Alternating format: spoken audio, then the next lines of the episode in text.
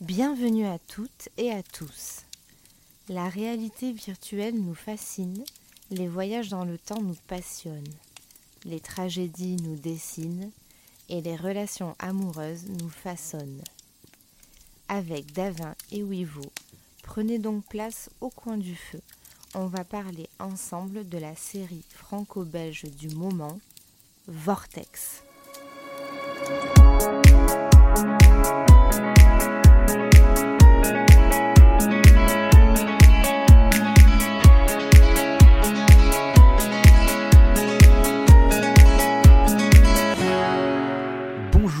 Bonsoir, je suis Davin, il est Wivo, et ce soir, il me semble que c'est une première, mais on va parler d'une série française. Wivo, est-ce que tu vas bien? Ça va. Et faut le dire, c'est complètement fou. Première œuvre française. Mais œuvre, carrément, tu penses? J'étais en Bah, train de me demander. J'ai un doute. mais euh, parce qu'on a des œuvres qu'on a adorées qui sont françaises, mais qu'on n'a pas encore évoquées, je crois, en émission. C'est ça. Et du coup, je crois que ouais, c'est la première. hein. C'est la première. C'est ça qui est beau. Ce qui va Bah, quelque part, c'est beau et c'est vrai qu'en plus, c'est quelque chose qu'on voulait faire en plus, c'est mettre un peu plus Oui. en avant euh, les créations françaises qui nous ont beaucoup plu. Euh, mais c'est vrai qu'on n'a pas eu l'occasion. Enfin, je refouille, Bah, j'aurais dû. C'était mon devoir en, en tant qu'animateur de l'émission de me renseigner là-dessus, mais je crois pas, ouais. Je crois que c'est carrément la première œuvre française. Voilà. Bah, Donc bravo. Et Ouais. donc cette série, c'est une mini-série qui est en train de sortir en ce moment sur France Télévisions, sur France 2 plus particulièrement en France.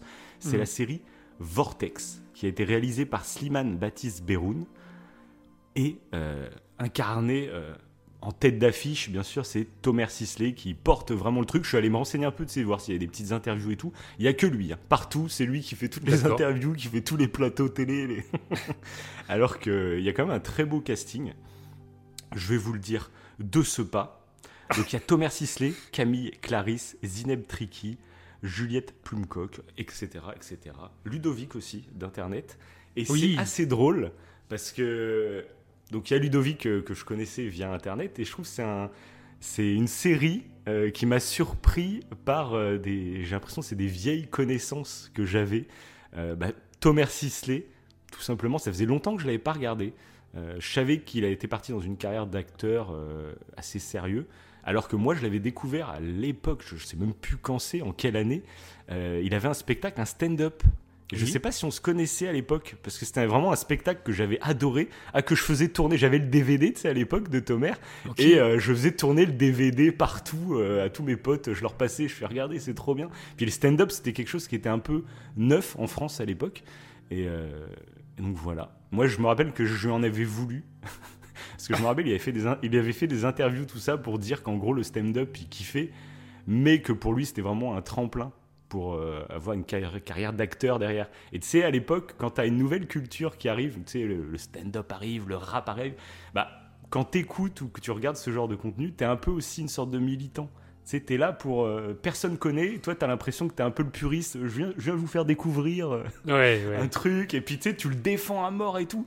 Et je me rappelle que j'en avais voulu à l'époque, parce que justement, euh, pour lui, c'était vraiment un tremplin, et ça, ça a marché, hein, du coup.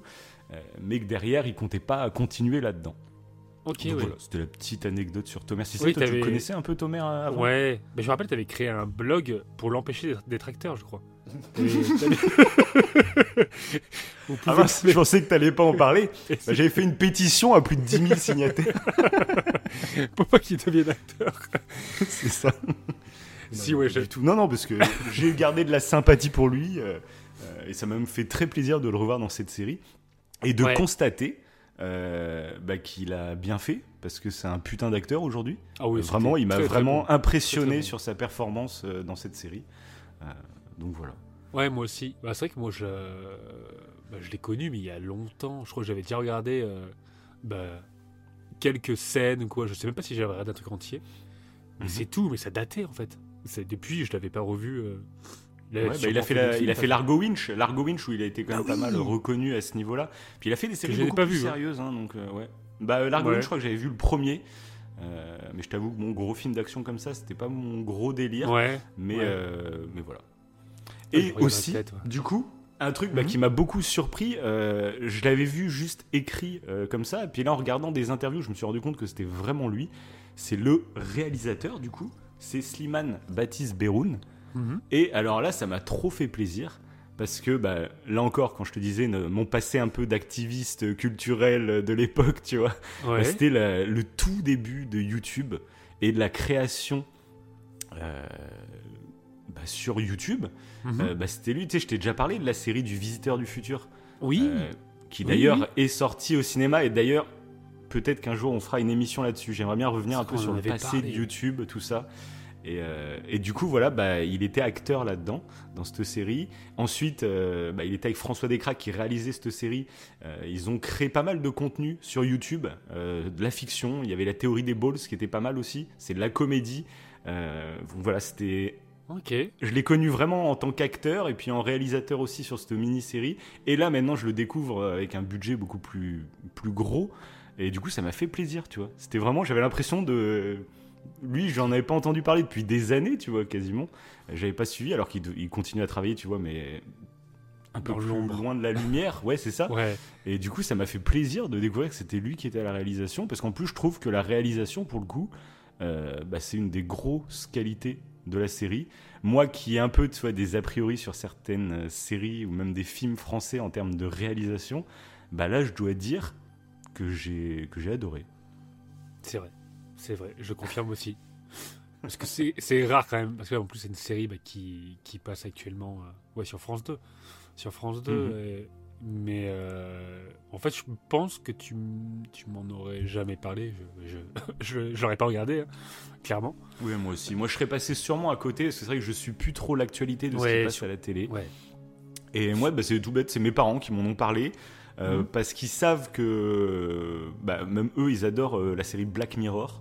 Euh, et du coup, bah, là, ils étaient tombés sur cette série. Ça parlait un peu de réalité virtuelle. Puis bah, ils m'en ont parlé du coup en me disant tiens ça peut peut-être te plaire toi il y a de la réalité virtuelle. Ils m'en ont parlé je me suis dit, bon pourquoi pas il y a Thomas Sisley il y a tout ça je suis vas-y je vais aller voir ce que ça donne.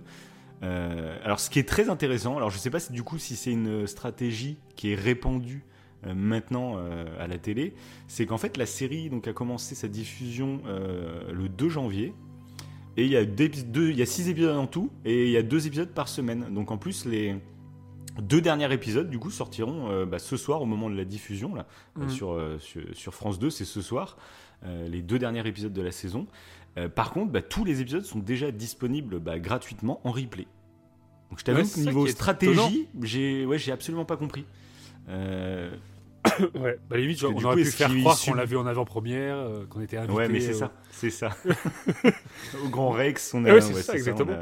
Bah, on est connu maintenant. Non, mais du coup, je... ouais, je sais pas si c'est répandu comme stratégie. Oui. Et puis je comprends pas, même je comprends pas l'intérêt de la stratégie, parce que du coup, en fait, euh, bah, niveau audience, euh, tu perds forcément. Peut-être pour combattre le téléchargement. Je suis en train de me demander. Ouais, parce que c'est vrai que c'est une série. J'ai vu, c'est une série qui est sortie, euh, qui est déjà sortie en Belgique et en Suisse. Ok. Donc je crois que c'est le 17, le 17 décembre en Suisse et le, le, le- le 27, je crois, en Belgique. Du coup, bah ouais, peut-être que c'est déjà disponible dans ces pays. Donc pour lutter contre le téléchargement, ils préfèrent peut choper peut-être des, technique, ouais. des- Ouais. C'est ça. Parce qu'en plus là en replay, moi vraiment, j'avais, euh, j'ai pas eu de coupure. En fait, j'avais des pubs en début de de- d'épisode. Je crois Oui. que j'avais euh, trois ou quatre pubs. Et ensuite, j'avais pas de pub du tout pendant tout l'épisode, quoi. Oui, moi c'est pareil. euh, c'est des épisodes de quasi une heure, je crois, 52, 53 minutes. Euh, j'ai Mm. fait bon bah c'est cool, quoi. C'est cool. Non, bah ouais, c'est bien. Ça se regarde euh, très bien hein. en replay, franchement. c'est. Bon, c'était nickel. C'est ça, donc- nickel.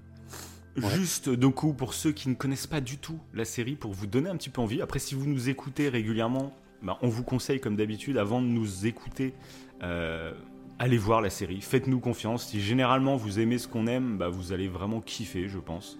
Mais voilà, si vous voulez en savoir un petit peu plus, en fait, c'est une série policière, mais de science-fiction fantastique. Ça déborde quand même sur le fantastique pas mal, sur le thème du voyage dans le oui. temps. Voilà. Euh, donc en gros, c'est un, policier qui, euh, il, y a, il y a quoi il y a, il y a 25 ans, euh, sa femme est morte Mhm. dans un accident, elle est tombée d'une falaise. Et 25 ans après, lors d'une enquête, en fait, il se retrouve à aller enquêter sur un meurtre qui se situe exactement sur la même plage. Et donc c'est en 2025 que ça se passe. Et euh, à cette époque, donc, euh, ils vont faire des progrès très vite. hein. On est en 2023, les gars, dans deux ans, ils ont mis en place une technologie de ouf où en fait des drones vont totalement filmer euh, toute la scène de crime pour pouvoir la,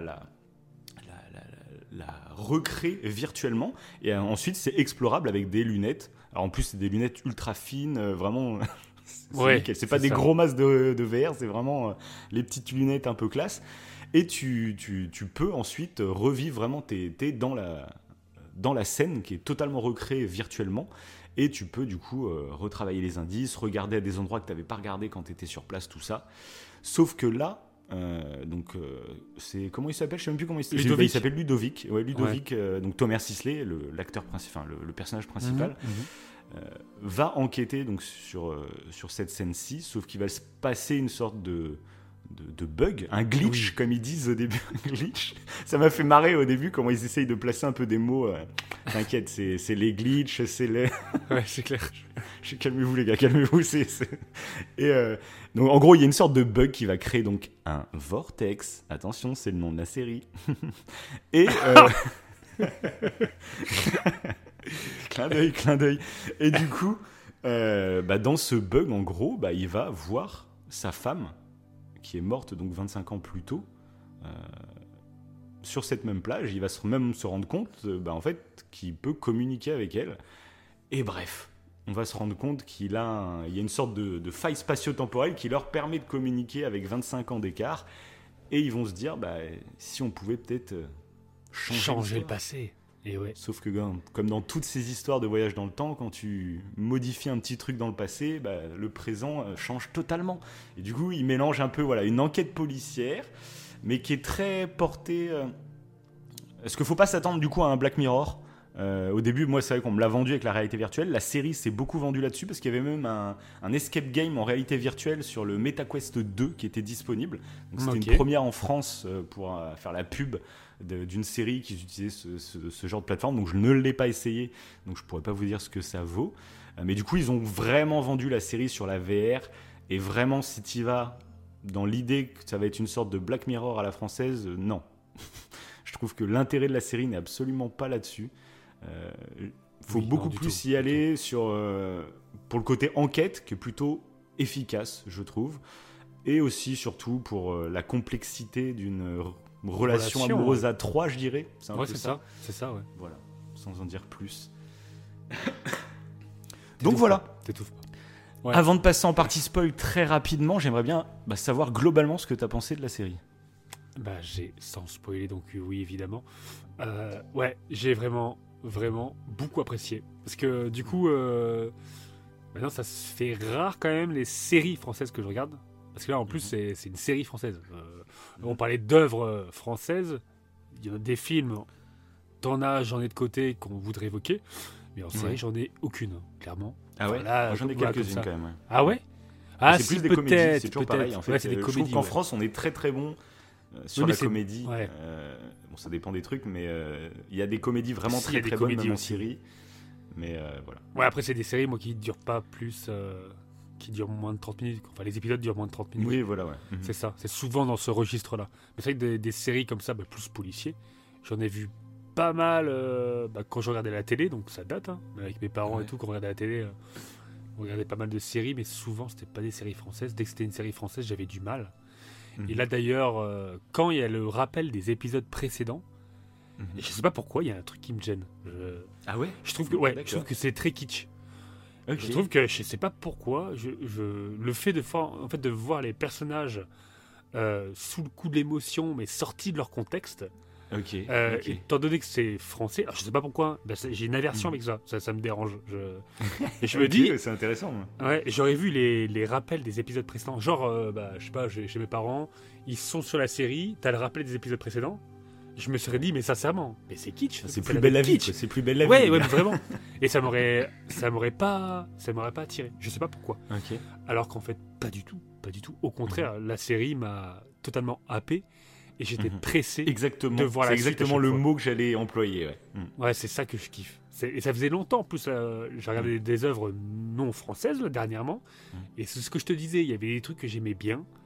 euh, mais ça m'emportait pas. Bah, comme euh, Alice in, in Borderland. Voilà, je peux le dire. Que tu as regardé dernièrement. que j'ai regardé dernièrement et euh, j'ai trouvé c'était en dents de scie. Il y avait des trucs que je kiffais, d'autres moins. Alors que Ouais. là, non. Je voulais quelque chose qui m'emporte. Qui me- je, je me dis pas, ouais, si je vais continuer parce que peut-être que ça va valoir le coup. Non, Ouais, j'étais direct dedans, tu te poses pas la question, quoi. Ouais, ouais. Là, j'étais dedans. euh, même émotionnellement, il y a pas mal de scènes qui Moment m'ont très touché. Ouais. C'est ça. Et j'ai trouvé, du coup, comme tu disais, un peu le, le côté euh, trio amoureux, c'est un peu ça, hein, euh, Ouais, bien sûr. très intéressant. En fait, ça te fait réfléchir à beaucoup de choses. Là, ils ont. Je pense qu'ils ont trouvé un concept sur l'idée de revenir dans le temps euh, avec une situation familiale qu'on ne voit pas forcément. Enfin, moi, j'ai l'impression du moins. Et euh, du coup, j'ai. Bah, j'ai kiffé. Franchement, j'ai kiffé. Ça te fait. Ça te fait méditer comme série, donc euh, enfin, ça te fait penser à certaines choses. Donc, euh, Ah oui, non, franchement, euh, franchement, pas mal. Voilà. Sans en dire plus, Pas mal. c'est pas mal, c'est pas mal. Non, ouais, j'étais, j'étais happé, j'étais happé. Donc j'ai vraiment beaucoup, beaucoup aimé. Même les musiques sont pas mal et euh, les effets spéciaux sont, bah, sont super aussi. Bah, D'ailleurs, ouais, c'est super intéressant, c'est qu'ils ont tourné avec la même technologie que The Mandalorian. tu sais, le mur d'écran. D'accord. Ok. Euh, ok. Quand ils sont sur la plage, en fait, c'est exactement la même technologie. Enfin, euh, les scènes où Thomas Sisley est sur la plage virtuellement, eh ben, c'est vraiment virtuel du coup. Il y a vraiment le décor.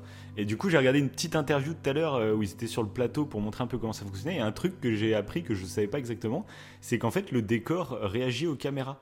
Et c'est-à-dire que quand tu le vois de l'extérieur, euh, parce que avant, quand tu, euh, quand tu tournais bah, sur un fond vert, tu avais un décor qu'on incrustait ensuite derrière toi. Mais si Mhm. tu faisais bouger la caméra, euh, bah, en fait, le problème, c'est que le, le décor c'est qui est derrière toi, non, donc c'était pas les fonds verts, c'est plus euh, avant, vraiment à l'époque, tu vois, avant il y avait Mhm. vraiment des décors euh, fixes derrière toi Ok. qui faisaient genre, euh, voilà, t'étais en forêt ou je sais pas quoi, alors que t'étais dans un studio, tu vois.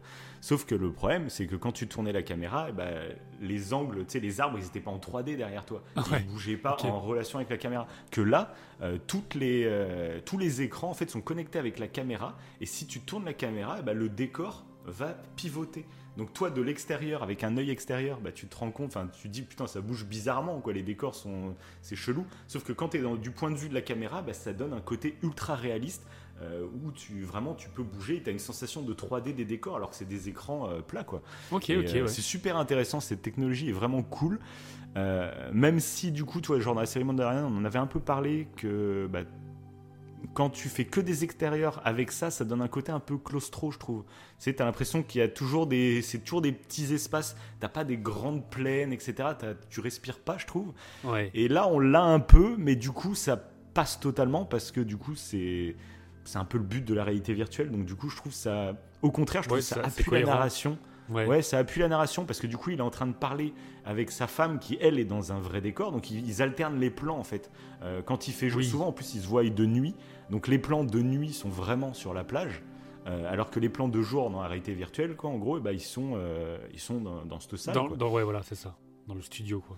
Et je trouve, euh, ouais, ils font une bonne utilisation du truc, donc ça, voilà, ça passe. Et puis je trouve ça cool. Je pense que c'est un peu une première pour une série française d'utiliser Mhm. tout ça, donc euh, à voir comment ça se démocratise. Euh, mais donc voilà, donc moi pour mon avis, bah moi pareil, en fait j'ai été totalement happé, c'est pour ça que je te l'ai conseillé direct. À la base, on avait une autre émission en préparation sur une autre série, mais on vous en parlera plus tard. Et du coup, en fait, je t'ai dit, bah non, là, dans l'actu, vraiment, euh, j'ai un coup de cœur pour cette série. Euh, Non, mais c'est cool. les- l'occasion de parler d'un truc français, quoi. Ouais, c'est c'est- ça, c'est c'est ça qui est vraiment bien. ouais. Mhm. Et vraiment, j'ai été happé par le truc. Il y a beaucoup de questions qui, bah, qui vraiment m'ont touché, etc. Les Mhm. personnages, je les ai trouvés géniaux. Euh, les acteurs, vraiment, euh, il y en a quelques-uns qui sont un peu en dessous, je trouve, mais euh, les principaux sont vraiment très très bons. Il y a des surprises. Il y a, bah, vous verrez quand on passera en partie spoil. Moi, je pense, alors humblement, hein, le mec il va se la raconter de ouf, mais je pense que j'avais une meilleure fin. Voilà.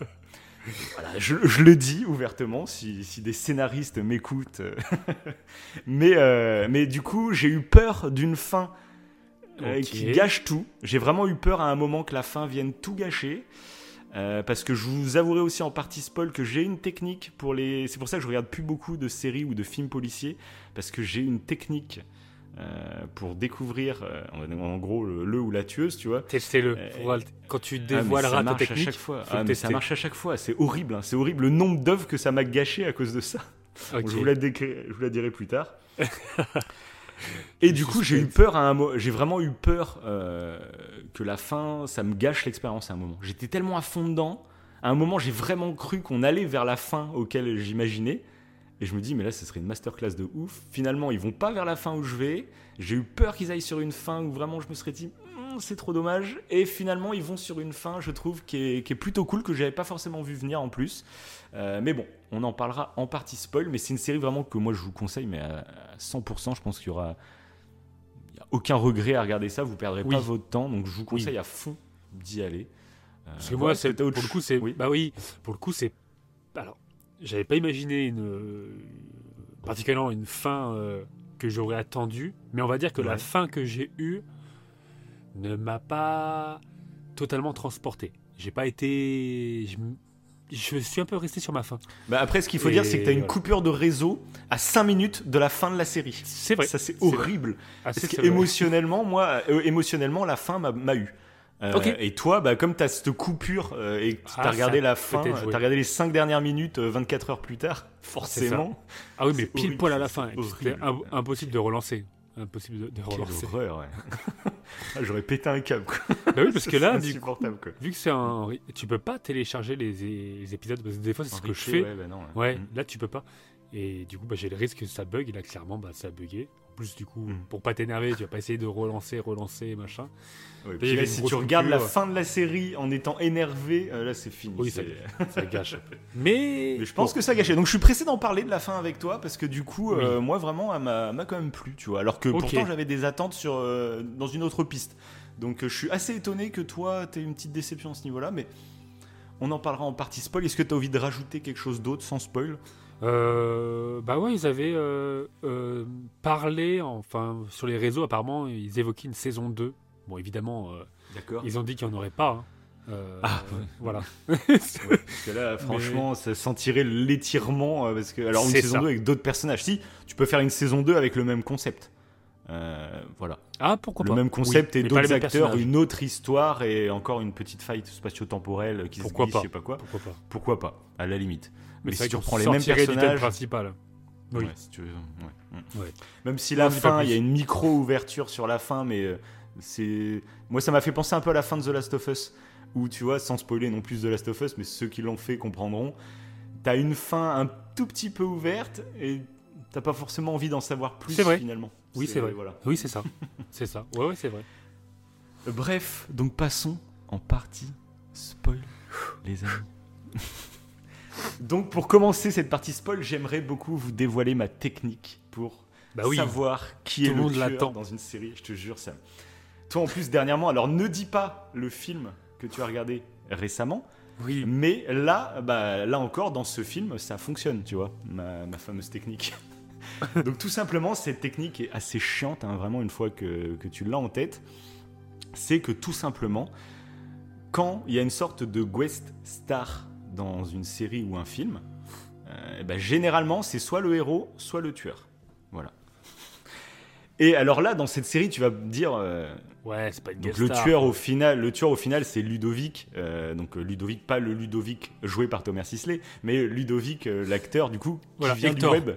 Hector, Voilà, du coup, dans, la, dans la série, ouais. Et moi, je te jure, bah, j'étais pas du tout au courant qu'il était dans la série. Ah, moi, ça m'a choqué dès- quand je l'ai vu. Ah bah moi aussi. Mais moi, dès qu'il a ouvert la porte, j'ai fait ah bah c'est lui le tueur. Je savais, c'est, je fais c'est lui, c'est sûr. Je, je me dis c'est ma fameuse technique qui s'enclenche, c'est lui. Alors c'est pas une guest star, on va dire pour le grand public, mais pour nous qui venons d'internet, euh, bah si, il sortait un peu du casting, tu vois. Et je fais moi c'est, un personnage d'internet qui vient spaumer dans mon programme de de France 2 là, je fais qu'est-ce qui se passe? Et je me suis dit bah c'est lui le tueur. Et puis première scène, il est en train de proposer bah, aux deux filles, c'est au bureau euh, donc en 98, Oui. euh, il vient proposer aux deux filles euh, bah, de venir manger quoi. Et, sauf que bah du coup donc euh, Mélanie, euh, la femme donc décédée de, Ludovic, euh, qui n'est pas décédée du coup en 98, vous avez compris, refuse parce qu'elle a la tête dans ses dossiers parce qu'elle est en train de chercher des preuves ou je sais pas quoi. Et vraiment elle le, zappe mais d'une violence. C'est vraiment, elle, elle le, regarde même pas, tu vois. Elle est en train de non non mais là je peux pas, là je, je dois faire mes trucs. Et je fais ben oui c'est lui. Lui il est tout gentil là, il est en train de faire ah, non vous avez pas le temps, ok bon bah je, je, je vais manger tout seul, du coup c'est pas grave. Et il renvoie chier comme je sais pas quoi. Je fais c'est lui, c'est lui le tueur. Je le savais depuis le début. J'ai fait C'est- merde. Ouais, c'est ouf. Que par contre, je l'ai pas du tout soupçonné. D'accord. Ah bon? Ok. Non. Non, ah non. bah si, ah bah alors Ah. moi après, après dès qu'il y avait une scène avec lui, ben je fais oui, bah ça confirme que c'est lui. Hein. Elle va lui Ah, faire un marrant, petit ouais. bisou, elle va, euh, il va être tout gentil, puis tu sens le mec euh, qui est à moitié amoureux d'elle. Je fais non mais c'est lui, c'est sûr. c'est- Non, que, euh, moi, je trouvais que l'idée que ça soit Nathan, euh, tellement horrible et dramatique, du coup, je me Ouais. suis dit, bah oui, c'est lui. Par contre lui. oui, j'y ai, un peu cru ouais quand ils ont commencé donc à accuser Nathan, c'est le meilleur ami horrible, de, de Thomas Sisley. C'est vrai, j'ai, euh, ai cru à un moment. Je me suis dit, c'est vrai que ça colle. Après, ça fera peut-être un peu partie des, des, des, des retournements scén- scé- scénaristiques un Ouais. peu faciles, j'ai envie de dire. Où il y a vraiment tout qui collait un peu trop bien pour quelqu'un de totalement innocent, parce que du coup, il n'y a pas de justification sur pourquoi il connaissait toutes les victimes à la fin, du coup. C'est vrai, c'est vrai. Euh, voilà. C'est, vrai. Et peut-être que si ça aurait été lui, peut-être qu'il aurait eu après une explication par la suite. Parce Oui, que- justement, mais comme c'est pas lui et il a quand même Voilà. en contact avec toutes ces personnes, tu dis bon, c'est, c'est, il pousse le. Bah, après, voilà, c'est aussi tu, tu regardes un show, t'es là pour euh, justement être pris dans l'ambiance. Peut-être qu'ils ont étiré un peu aussi la narration. J'ai envie de dire, il y a sur certains trucs Oui, ils auraient peut-être pu faire plus court pour euh, pas rajouter autant de, de, de- de petites quêtes, tu vois. Mais, euh, mais bon, globalement, euh, Bah, D'ailleurs, ça, ça, me va. fait, ça me fait penser à un truc, ça, quand, quand- en parlant de ça. C'est au moment où, euh, bon, qui n'a aucun rapport avec le tueur, du coup. Mais bon, c'est juste quand il y a la geek qui fait partie de la police, alors je sais plus comment elle s'appelle. Euh, celle Ouais, qui s'occupe du, des, des lunettes, quoi, en gros. Oui, qui est assez que- drôle d'ailleurs. Oui, ah, j'aime bien le, le comportement qu'elle a, ouais. Personnage très caricatural, mais très drôle, euh, très drôle dans le délire. C'est ça, qui ne sourit jamais, je crois quasiment. hein. Oui, c'est Qui, vrai. euh, qui paraît un peu aigri comme ça. Parce que je pensais qu'à la fin, il y allait avoir un petit retournement et qu'elle allait euh, finalement aider Tomer. Non, jusqu'au bout, elle est dans son job à fond. Ouais, c'est clair, c'est clair. Je pensais qu'à la fin, tu sais, c'est genre euh, quand il se fait virer et tout, tu sais, euh, parce qu'il a utilisé la machine et qu'on lui confisque les lunettes, je pensais qu'à la fin, elle allait faire bon, vas-y, je, t'ai- je Je te passe les comprendre. lunettes. Je pensais qu'il allait avoir ça, moi. Genre, euh, je te passe les lunettes, euh, vas-y. Et en fait, non, hein, non, jusqu'au bout, euh, elle est bloquée dans son taf. euh. Bah après, à à un moment, elle a laissé les lunettes, mais ça ne marche pas, elle. Ouais. Elle a laissé les Bah oui, bah lunettes. ça, c'est un peu le mystère. C'est vrai que c'est un peu le mystère Ouais. de la série. C'est comme je disais, en fait, faut pas y aller en voulant voir une ça, critique tu peux euh, trouver à la des- Black Mirror. Ah ouais, ouais, Parce que, alors c'est un truc aussi que c'est un sentiment. Alors pareil, comme on dit, on regarde pas beaucoup de trucs français, mais le peu que j'ai regardé, j'ai toujours un peu ce sentiment de, je sais pas s'ils veulent parler à des gens qui ne connaissent pas ces technologies, ou est-ce que eux-mêmes utilisent des technologies, on va dire un peu à la mode, euh, mais sans vraiment les maîtriser. Euh, parce que j'ai toujours un peu ce sentiment qu'il y a un côté un peu amateur dans certains trucs, certaines déclarations qu'ils ont. euh, un peu trop peut-être caricatural. Je sais que j'avais regardé une série sur Amazon qui c'était une sorte de remake français d'un truc c'était pendant le Covid là.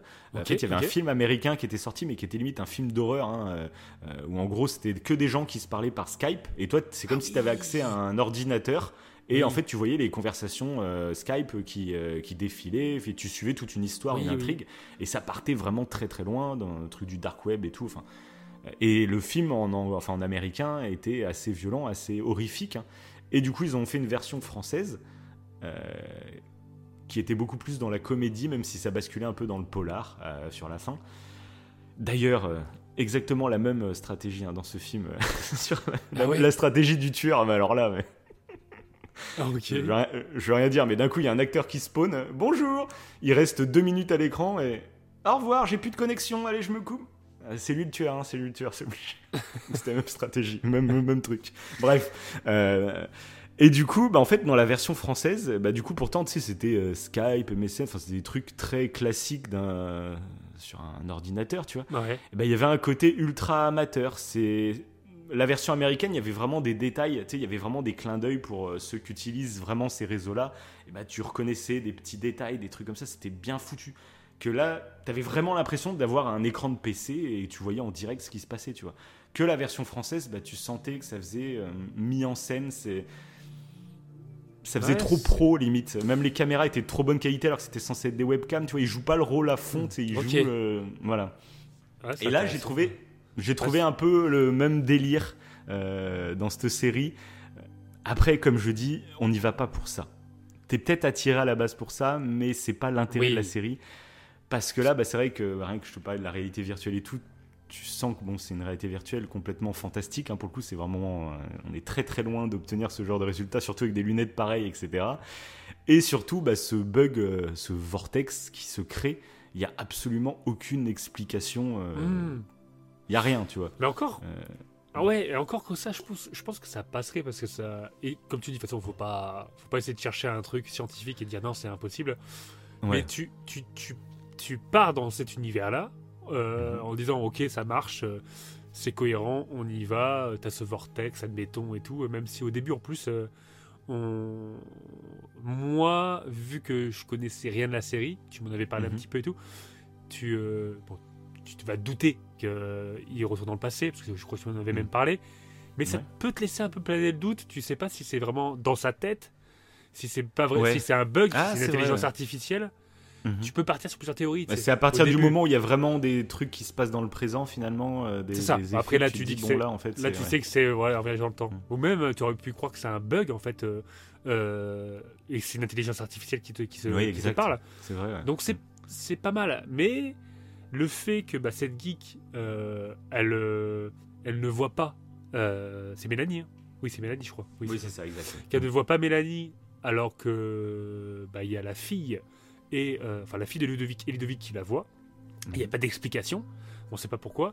Et aussi un truc peut-être un peu moindre, mais ce qui m'a pas interloqué, je me demandais pourquoi en fait elle n'avait pas accès euh, aux conversations qu'avait Ludovic. Ils ont un truc Exact, super high tech c'est- et elle Ouais. peut pas écouter ce qu'il dit. Coup, Oui, c'est euh, vrai. ouais. C'est genre, il est dans la pièce, personne n'a accès à ce qu'il fait. Quoi. Alors, Alors qu'elle lui parle, on alors qu'elle lui parle. Oui, du coup C'est elle doit l'entendre voilà, parler. mais- du coup. Et c'est pour ça. Mais ça. après c'est des petits trucs, c'est pas, c'est pas grave. Ça dire que la série, comme on le disait, est, euh, nulle à chier, pas du tout. Au contraire, elle est super Non, intéressante. c'est des petits détails, mais c'est vrai que c'est marrant de noter petits- ces petits trucs. Et- euh, voilà. Et c'est Faut pour se laisser embarquer Mhm. après, faut se laisser embarquer, je pense. Et euh, Peut-être que c'est ça que c'est ce que tu dis. Peut-être que quand ils ont réalisé, peut-être au niveau du script, euh, je sais pas, il y avait pas, je sais pas, quelqu'un peut-être assez compétent dans ce domaine-là pour dire, bah non, là il y a ci, il y a ça. Encore que là, on sort de ce domaine-là. On sort du domaine, euh, si on- enfin, je sais pas. Je sais ouais, non, mais après, je pense que c'était pas le but de toute façon de la série. Euh, Non, parce oui. que par contre, là où il y a un des gros buts de la série, du coup, c'est le voyage dans le temps. Et ça, c'est vrai que c'est toujours un peu casse-gueule. euh, parce que forcément, euh, qui dit voyage dans le temps dit possiblement énormément d'incohérences, de tarés. Parce Oui. que, voilà. Et du coup, je trouve que c'est plutôt intelligent euh, la façon dont il l'aborde. Ouais. Euh, C'est-à-dire qu'en gros, il crée une sorte de lien entre Mélanie et Ludovic euh, qui fait que quand elle change quelque chose dans le passé, euh, le présent change, mais Ludovic, lui, ne change pas. Mm. Tu sais que sa vie a changé, mais lui, il se souvient même pas de la vie qu'il a eue. Il se rappelle pas des changements qu'il y a eu. Ça, je trouve que c'est très intéressant. Pareil, euh, si on devait en débattre euh, scientifiquement sur est-ce que c'est cohérent ou pas, absolument pas, je pense. Je sais même pas ce qui pourrait se passer euh, si tu devais débattre scientifiquement de ce qui aurait le plus de chances de se passer si tu pouvais communiquer avec quelqu'un dans le passé comme ça qui, elle, de, du passé pouvait changer un truc. En fait, ça crée une incohérence de base parce que si elle change un truc qui fait que, bah, en fait, tu n'as aucune raison dans le futur du coup de la recontacter puisqu'elle Ouais. l'a changé. Donc du coup, il y a déjà une incohérence qui fait que bah, c'est pas possible. Donc euh, là, ils ont trouvé une stratégie. Dans chaque film, de toute façon, de, de voyage dans le temps, à chaque fois, ils trouvent une petite euh, faille pour expliquer certains trucs parce que sinon, euh, tu t'en sors jamais. Oui, hein, parce que tu peux, si on va très loin dans le délire, tu Mhm. peux potentiellement. euh, Bon, j'allais citer un film, mais je vais pas le, je vais pas le citer. Mais euh, tu peux voyager dans le futur, plus ou moins, tu sais. Si tu pars de la Mhm. Terre euh, et que du coup bah, tu t'éloignes, étant donné qu'en fait la temporalité de la Terre ne sera pas la même que toi parce que t'es. Oui, genre si tu vas plus vite, Voilà. si tu vas plus vite que la vitesse de lumière, Voilà, ouais. oui. C'est ça. Là, Théoriquement, si tu, tu théoriquement. peux. Ouais, Tu théoriquement. peux, tu peux aller que dans le futur, mais tu peux pas aller dans le passé. quoi, Voilà, c'est ça. Tu pourrais pas. Donc après, c'est chercher. euh, Voilà, chercher à savoir si c'est. Non, mais généralement, pour faire, euh, pour faire un film de, de voyage dans le temps et éviter le max de cohérence, normalement, il faut suivre qu'un seul héros. Et tu vois, euh, c'est lui qui voyage dans le temps et c'est lui qui affronte les conséquences de ces changements dans le passé. Ouais, Euh, parce qu'il est tout seul en fait et tu vois que à part- avec ses yeux à lui. Comme ça, tout change et c'est là où ça crée le moins d'incohérence. Parce que voilà, mais à partir du moment où tu as deux personnes à deux époques différentes, Euh, quand un bouge, et bah, ça change le présent de l'autre. Forcément, c'est obligé que ça crée des incohérences directes. Donc Mm. ce choix-là, moi, je l'ai trouvé plutôt Ah oui, il bon. était très bien. Euh, Moi, et puis du coup, ouais. as vraiment, ouais, moi je suis à fond dedans parce que j'adore ce côté un peu euh, poche surprise où tu sais dès qu'elle Oui. touche un truc dans le présent, et ben après t'es avec les yeux, tu te mets dans la, à la place de Tomer. Je l'appelle Tomer, moi. hein, Euh, on le fait tout le temps. À chaque fois, on- c'est les Ah oui, acteurs tu on- qui passent quand on Ouais, connaît un clair. acteur à chaque fois. euh, alors c'est Mélanie, alors qu'elle s'appelle Camille, euh, l'actrice aussi, mais tu vois bon. C'est ça, on mélange. En fait, on mélange Voilà, l'acteur et le personnage du. Et D'ailleurs, l'actrice qui, qui, qui joue du coup Mélanie, je l'ai trouvée aussi fantastique. Les deux, vraiment, Tomer et, Et Mélanie, Camille, du coup, je les ai trouvés Ouais. mais fantastiques. Il y a des scènes euh, qui m'ont vraiment bouleversé et je trouve que le jeu d'acteur, il n'y avait pas de surjeu. C'était pas non plus. euh, Ah non, ça partait pas en larmes comme des tarés ou je sais pas quoi. C'était toujours assez juste. Souvent, ça retranscrivait un peu ce que je pensais. J'avais l'impression que c'est un peu le bordel parce que moi-même, je savais même pas comment me placer vis-à-vis des dilemmes qu'ils avaient à faire face. Et je trouvais qu'il le jouait à la perfection dans le sens où merde, qu'est-ce que je fais? Qu'est-ce que non, je peux pas faire ça, mais je peux pas faire ça non plus. Mais je- et à chaque fois, ils étaient dans la dans la rupture et j'ai adoré pour le coup. Ouais, ouais, ouais. Puis en plus, euh, même là, quand, quand tu parles de ça, ça me fait penser à, à Tomer, le, le fait qu'il Mm. joue un peu deux personnalités, je trouve. Le Ludo Ouais. De 98 et le Ludo euh, du futur. Exact. Et, Oui, euh, vrai. et joue, à- joue- je trouve que la, la différence entre les deux, elle est, elle Mm. est extrêmement bien faite. Le Ludo qui est Ouais, un peu que- heureux, qui a la joie de vivre. euh, Et qui est un peu innocent jeune. et naïf, Ouais, exactement. forcément. Et l'autre d'après, bah, plus, ouais, qui est pas aigri, mais bah, plus sombre. qui- voilà, avec ce qu'il a sombre. vécu, euh, les années sont passées, tout ça. Et euh, même, euh, forcément. mais même physiquement, ça le, j'aime bien. Bon, physiquement, je- par contre, euh, ils lui ont mis une espèce de perruque. Quand j'ai vu Tomer, j'ai j'ai mis quelques minutes à m'habituer à ces sortes de, de- de bouclettes spaghetti. Là. Ça m'a fait chelou au début. Bah, il me faisait penser, moi, à un mec dans Walking Dead. À, comment il s'appelle? À Cindy dans Walking Dead. Et genre, faudrait que je vous D'accord. tape. Ok, ah ouais, ouais. Ok. Ah ouais, il est, il est dans. C'est un personnage qui est, qui est dans, vers la fin de la série. Mais si tu tapes sur internet, euh, tu, ils ont un peu le même, euh, le même type de visage, je trouve, avec la barbe et tout. D'accord, Voilà. ok. Ah, moi, moi, ça m'a fait rire. Au début, surtout en plus, il y a beaucoup de vent sur cette plage et tu vois ces, ces spaghettis qui volent sur sa tête. Là, j'ai fait les cons, quoi. Et après, je m'y suis fait et je trouve, bah, forcément, en fait, ça apporte quelque chose à la narration. Parce que je trouve une des grosses qualités de la narration, c'est que malgré ces sauts dans le temps, des fois qui sont en direct, hein, où vraiment on commence la scène avec Tomer dans le présent et euh, ils se rencontrent euh, sur cette plage et on continue l'action avec elle dans le passé. Et je trouve qu'il y a une différence de col- colorimétrie un peu. Je crois que c'est un peu plus jaunâtre dans le passé Mhm. et plus, euh, plus bleuté, je trouve, dans, dans le présent. Et je trouve ça. Mais c'est tout le temps fluide. À aucun moment, j'étais un peu paumé. euh, parce que du coup, ça m'a Oui. fait un peu penser à la série euh, Dark. Euh, J'avais regardé la saison 1 sur Netflix. C'est une série allemande, il me semble. Ah oui, j'avais commencé. pareil, Compliqué. voilà, pareil, il y a un, y a un dé- Voilà, exactement. Cette série, je te jure, Faut, faut la suivre de- sans s'arrêter. c'est ça, c'est plusieurs époques différentes. Euh, et du coup, en fait, tu, tu, tu rencontres des personnages à plusieurs époques de leur vie. Mais pour le coup, en plus, c'est pas les mêmes acteurs. Parce que c'est vraiment, il y a certains personnages qui sont enfants, et puis après qui sont adultes et qui sont grands-parents, je crois, dans la série. Ouais, Et c'est si tu, trois acteurs différents, quoi. Et du ça. coup, si tu retiens si pas les pas noms noté le les noms, ah ouais, ouais, voilà, t'es perdu après. J'étais un peu paumé. Je m'ai- je- Ouais, moi je m'étais toujours dit que euh, quand la saison 2 sortirait, je me referais la saison 1 pour essayer de bien me remettre. Et j'ai jamais eu la force de me remettre dans cette série. Ouais, parce qu'apparemment, là- elle, est, elle est très bien. en Oui, plus, oui, hein. elle est, elle est très très C'est cool. ça. Et, euh, et du coup, là, cette série, c'est tout l'inverse. Je trouve que c'est fluide vraiment tout le temps. À aucun moment, t'es paumé. T'es... Enfin, c'est vraiment très agréable à regarder. Euh, je pense même quelqu'un qui, qui peut sembler paumé avec la technologie au début, tout ça. je- a priori, je pense que c'est quand même très. Comme on dit, en plus, c'est très simplifié, on va dire, les explications sur la réalité virtuelle, tout ça. Donc, ça passe, je pense, pour tout le monde. Mm. Et, et c'est une grosse qualité du truc en termes d'écriture, je trouve. C'est qu'il y a un rythme, mais en même temps, on ne se perd jamais, quoi. C'est ça, c'est ça. Mais c'est vrai que c'est, c'est, euh, je pense, l'atout de cette série.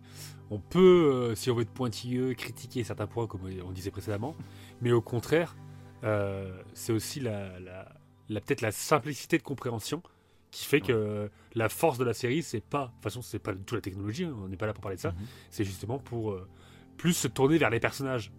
Qui est, Ouais, bah, c'est ça, exactement. et les, coup, et ça coup, marche. les, les questionnements qui, Voilà, qui, qui vont. Dans lesquels tu es confronté face à ça. Et du coup, bah, commençons du coup par les, par les, les- les questionnements qu'on va faire à cette série.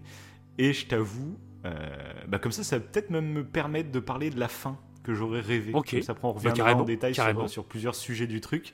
Alors, je vais te dire, moi, quelle fin je pensais. À un moment, j'ai cru que ça allait être ça. Et finalement, non. Mais tu me dis, toi, ce que t'en aurais pensé. Je sais pas si tu l'as eu aussi, cette idée. Euh, mais moi, en fait, ce que je pensais, c'est qu'à la fin, euh, bah, ils allaient se rendre compte que, bah, en fait, euh, elle est vraiment morte d'un accident, ou plutôt d'un suicide. Et en gros, il n'y a pas de tueur. Moi, je pensais qu'il allait pas y avoir de tueur. Ils allaient accuser plein de monde, mais qu'à chaque fois, ils se rendraient compte qu'il n'y a pas de tueur. Et à la fin, elle sera en haut de la falaise en se disant bon, ben, le tueur va venir là, il va surgir, et elle va se rendre compte elle-même, bah non, en fait, il n'y a pas de tueur. Ouais. Et en Oui. fait, elle va se dire mais si je saute pas, et ben lui il va perdre sa nouvelle femme, son enfant, etc. Et du coup, Ah d'elle-même en fait, elle va se suicider. Ouais, je pensais que ça Ah. ça. D'elle-même en fait, elle allait se suicider et que du coup, en gros, ça, créerait cette boucle où en fait, si lui n'avait pas eu cette faille, C'est ça. Prophétie il n'en aurait jamais parlé à sa femme et du coup sa femme euh, ne, ne- voilà et, j'aurais trouvé ça génial parce que je trouve que c'est une des grandes questions que pose la série c'est qu'est-ce que tu fais à sa place? Qu'est-ce que tu fais? Tu peux pas ne pas sauver ta femme mais en même temps en sauvant ta femme 25 ans avant tu annules tout le présent que tu as acquis depuis 25 ans et ça, Oui. moi, pour moi, c'était vraiment le message fort de la série. Je me disais, imagine, ils font cette fin. Moi, j'aurais trouvé ça, mais fou. Et, et tellement culotté de dire, c'est Après- une enquête policière tout le long et finalement, il n'y a pas de tueur. Finalement, c'est eux-mêmes, en se montant le crâne euh, ça, à distance, et ben, qu'ils arrivent à cette conclusion oui. logique. Et ça aurait, ça aurait même pu faire une histoire d'amour de fou où la femme finit par vraiment se sacrifier parce qu'elle voit que lui, il, est- il a retrouvé le bonheur et tout, et qu'il a un autre fils et tout. Donc, Ouais. donc, alors ouais, quand euh, ils ont vois, commencé, ai- tu sais, quand elle a- Ouais, Ouais. J'allais dire, ouais, mais tu vois, j'y ai pensé, euh, mais sans le, le petit plus que tu ajoutes, le fait qu'elle Mhm. prenne conscience que si elle se suicide pas, et ben son Ouais. fils et euh, sa femme, sa femme du futur, on va dire, euh, euh, bah, mourraient. Ça, j'ai Mhm. pas pensé. Moi, du- par contre, mais je crois que je t'ai même envoyé un message à un moment euh, pour te dire que ça faisait un peu prophétie autoréalisatrice. Et le Ouais. fait, en fait, qu'ils veulent absolument sauver sa femme et absolument penser qu'il y a un tueur, et ben c'est ça qui Mhm. va la pousser, en fait, à, à se tuer. Mais euh, genre, bon, c'est un moment, elle est tellement dans le mal. Ouais, elle Dans devient la tellement détresse. folle à la fin. C'est vrai Ouais. qu'elle est tellement. Bah, c'est normal, t'imagines. On t'annonce la date de Elle ta a mort. peur. Et, Ouais, voilà. euh, et préfère, du coup, se ça suicider. rapproche, ça rapproche. Voilà. Mhm. Et tu pètes je- un câble. C'est vrai qu'à la fin, c'est vrai quand elle part en bagnole, etc. Avec d'ailleurs qu'elle tire sur Nathan, qu'elle reprend ça. Hector, etc. C'est vrai qu'à ce moment-là, elle est complètement. euh, voilà. Et c'est vrai que j'y ai pensé bah, à un moment quand elle se barre en courant. Là. Oui. Je me suis dit, elle va finir par se jeter toute seule. En fait, elle va trébucher. Et puis c'est elle- elle-même qui va tomber, en fait. Ouais, moi, ouais, j'avais pensé, mais sans le fait qu'elle prenne conscience euh, qu'elle fait ça pour. euh, pour Bah, euh, moi vraiment j'étais moi c'est vrai vrai que je me disais vraiment ça je me disais que bah, comme en plus avait- ils avaient conclu à un accident euh, moi je me disais que ça aurait collé en fait qu'elle se jette elle-même de toute seule de la falaise Bah oui, oui, oui, et qu'on conclut à un accident parce qu'on voit pas pourquoi elle se serait suicidée avec le contexte que eux ils ont Euh, pourquoi elle se serait suicidée? Il y a aucun sens et du coup euh, moi je trouvais que ça aurait collé de fou et puis j'aurais trouvé en termes d'histoire ça aurait été euh, presque Bah, c'est pas inédit pas mal. rien, mais ça aurait été quand même moi je sais pas j'aurais trouvé ça euh, assez dingue Oui, puis ça veut dire d'une certaine manière que tu ne peux pas changer le passé du coup. Et que c'est justement en changeant le passé que tu crées. En fait, c'est vraiment une boucle Oui, c'est ça, une boucle totale. qui était prévue en, fait. Oui, c'est, ça. Enfin, ouais. Oui, ça aurait été. C'est ça, euh, des fois que j'aime bien dans les œuvres qu'ils font dans les voyages dans le temps, c'est que c'est toujours pareil. C'est que il y a une situation que tu trouves incompréhensible, t'essayes de la résoudre et au final tu te rends compte que, ben, en fait, quand tu arrives à la, Tu la à la fin de la boucle, et ben, c'est toi-même qui a Qui a créé. créé. Ouais, c'est souvent, euh, voilà, c'est ça. Euh, ça aurait été pas mal. avec des voyages. Ça aurait été pas mal. Mais moi, c'est ce qui. Et du coup, voilà. Alors, et toi, dis, dis, c'est quoi qui t'a un peu déplu Bah, dans voilà. la fin? Parce que moi, du coup, j'ai quand même bien aimé. Ouais.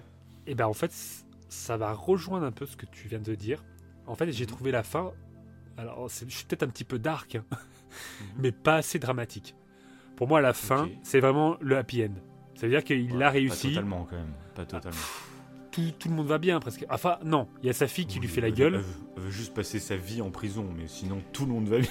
C'est vrai, c'est vrai. Elle, va- elle est quand même en prison. C'est vrai que c'est pas. Mais je, mais je m'attendais à, à, à pire que ça, tu vois.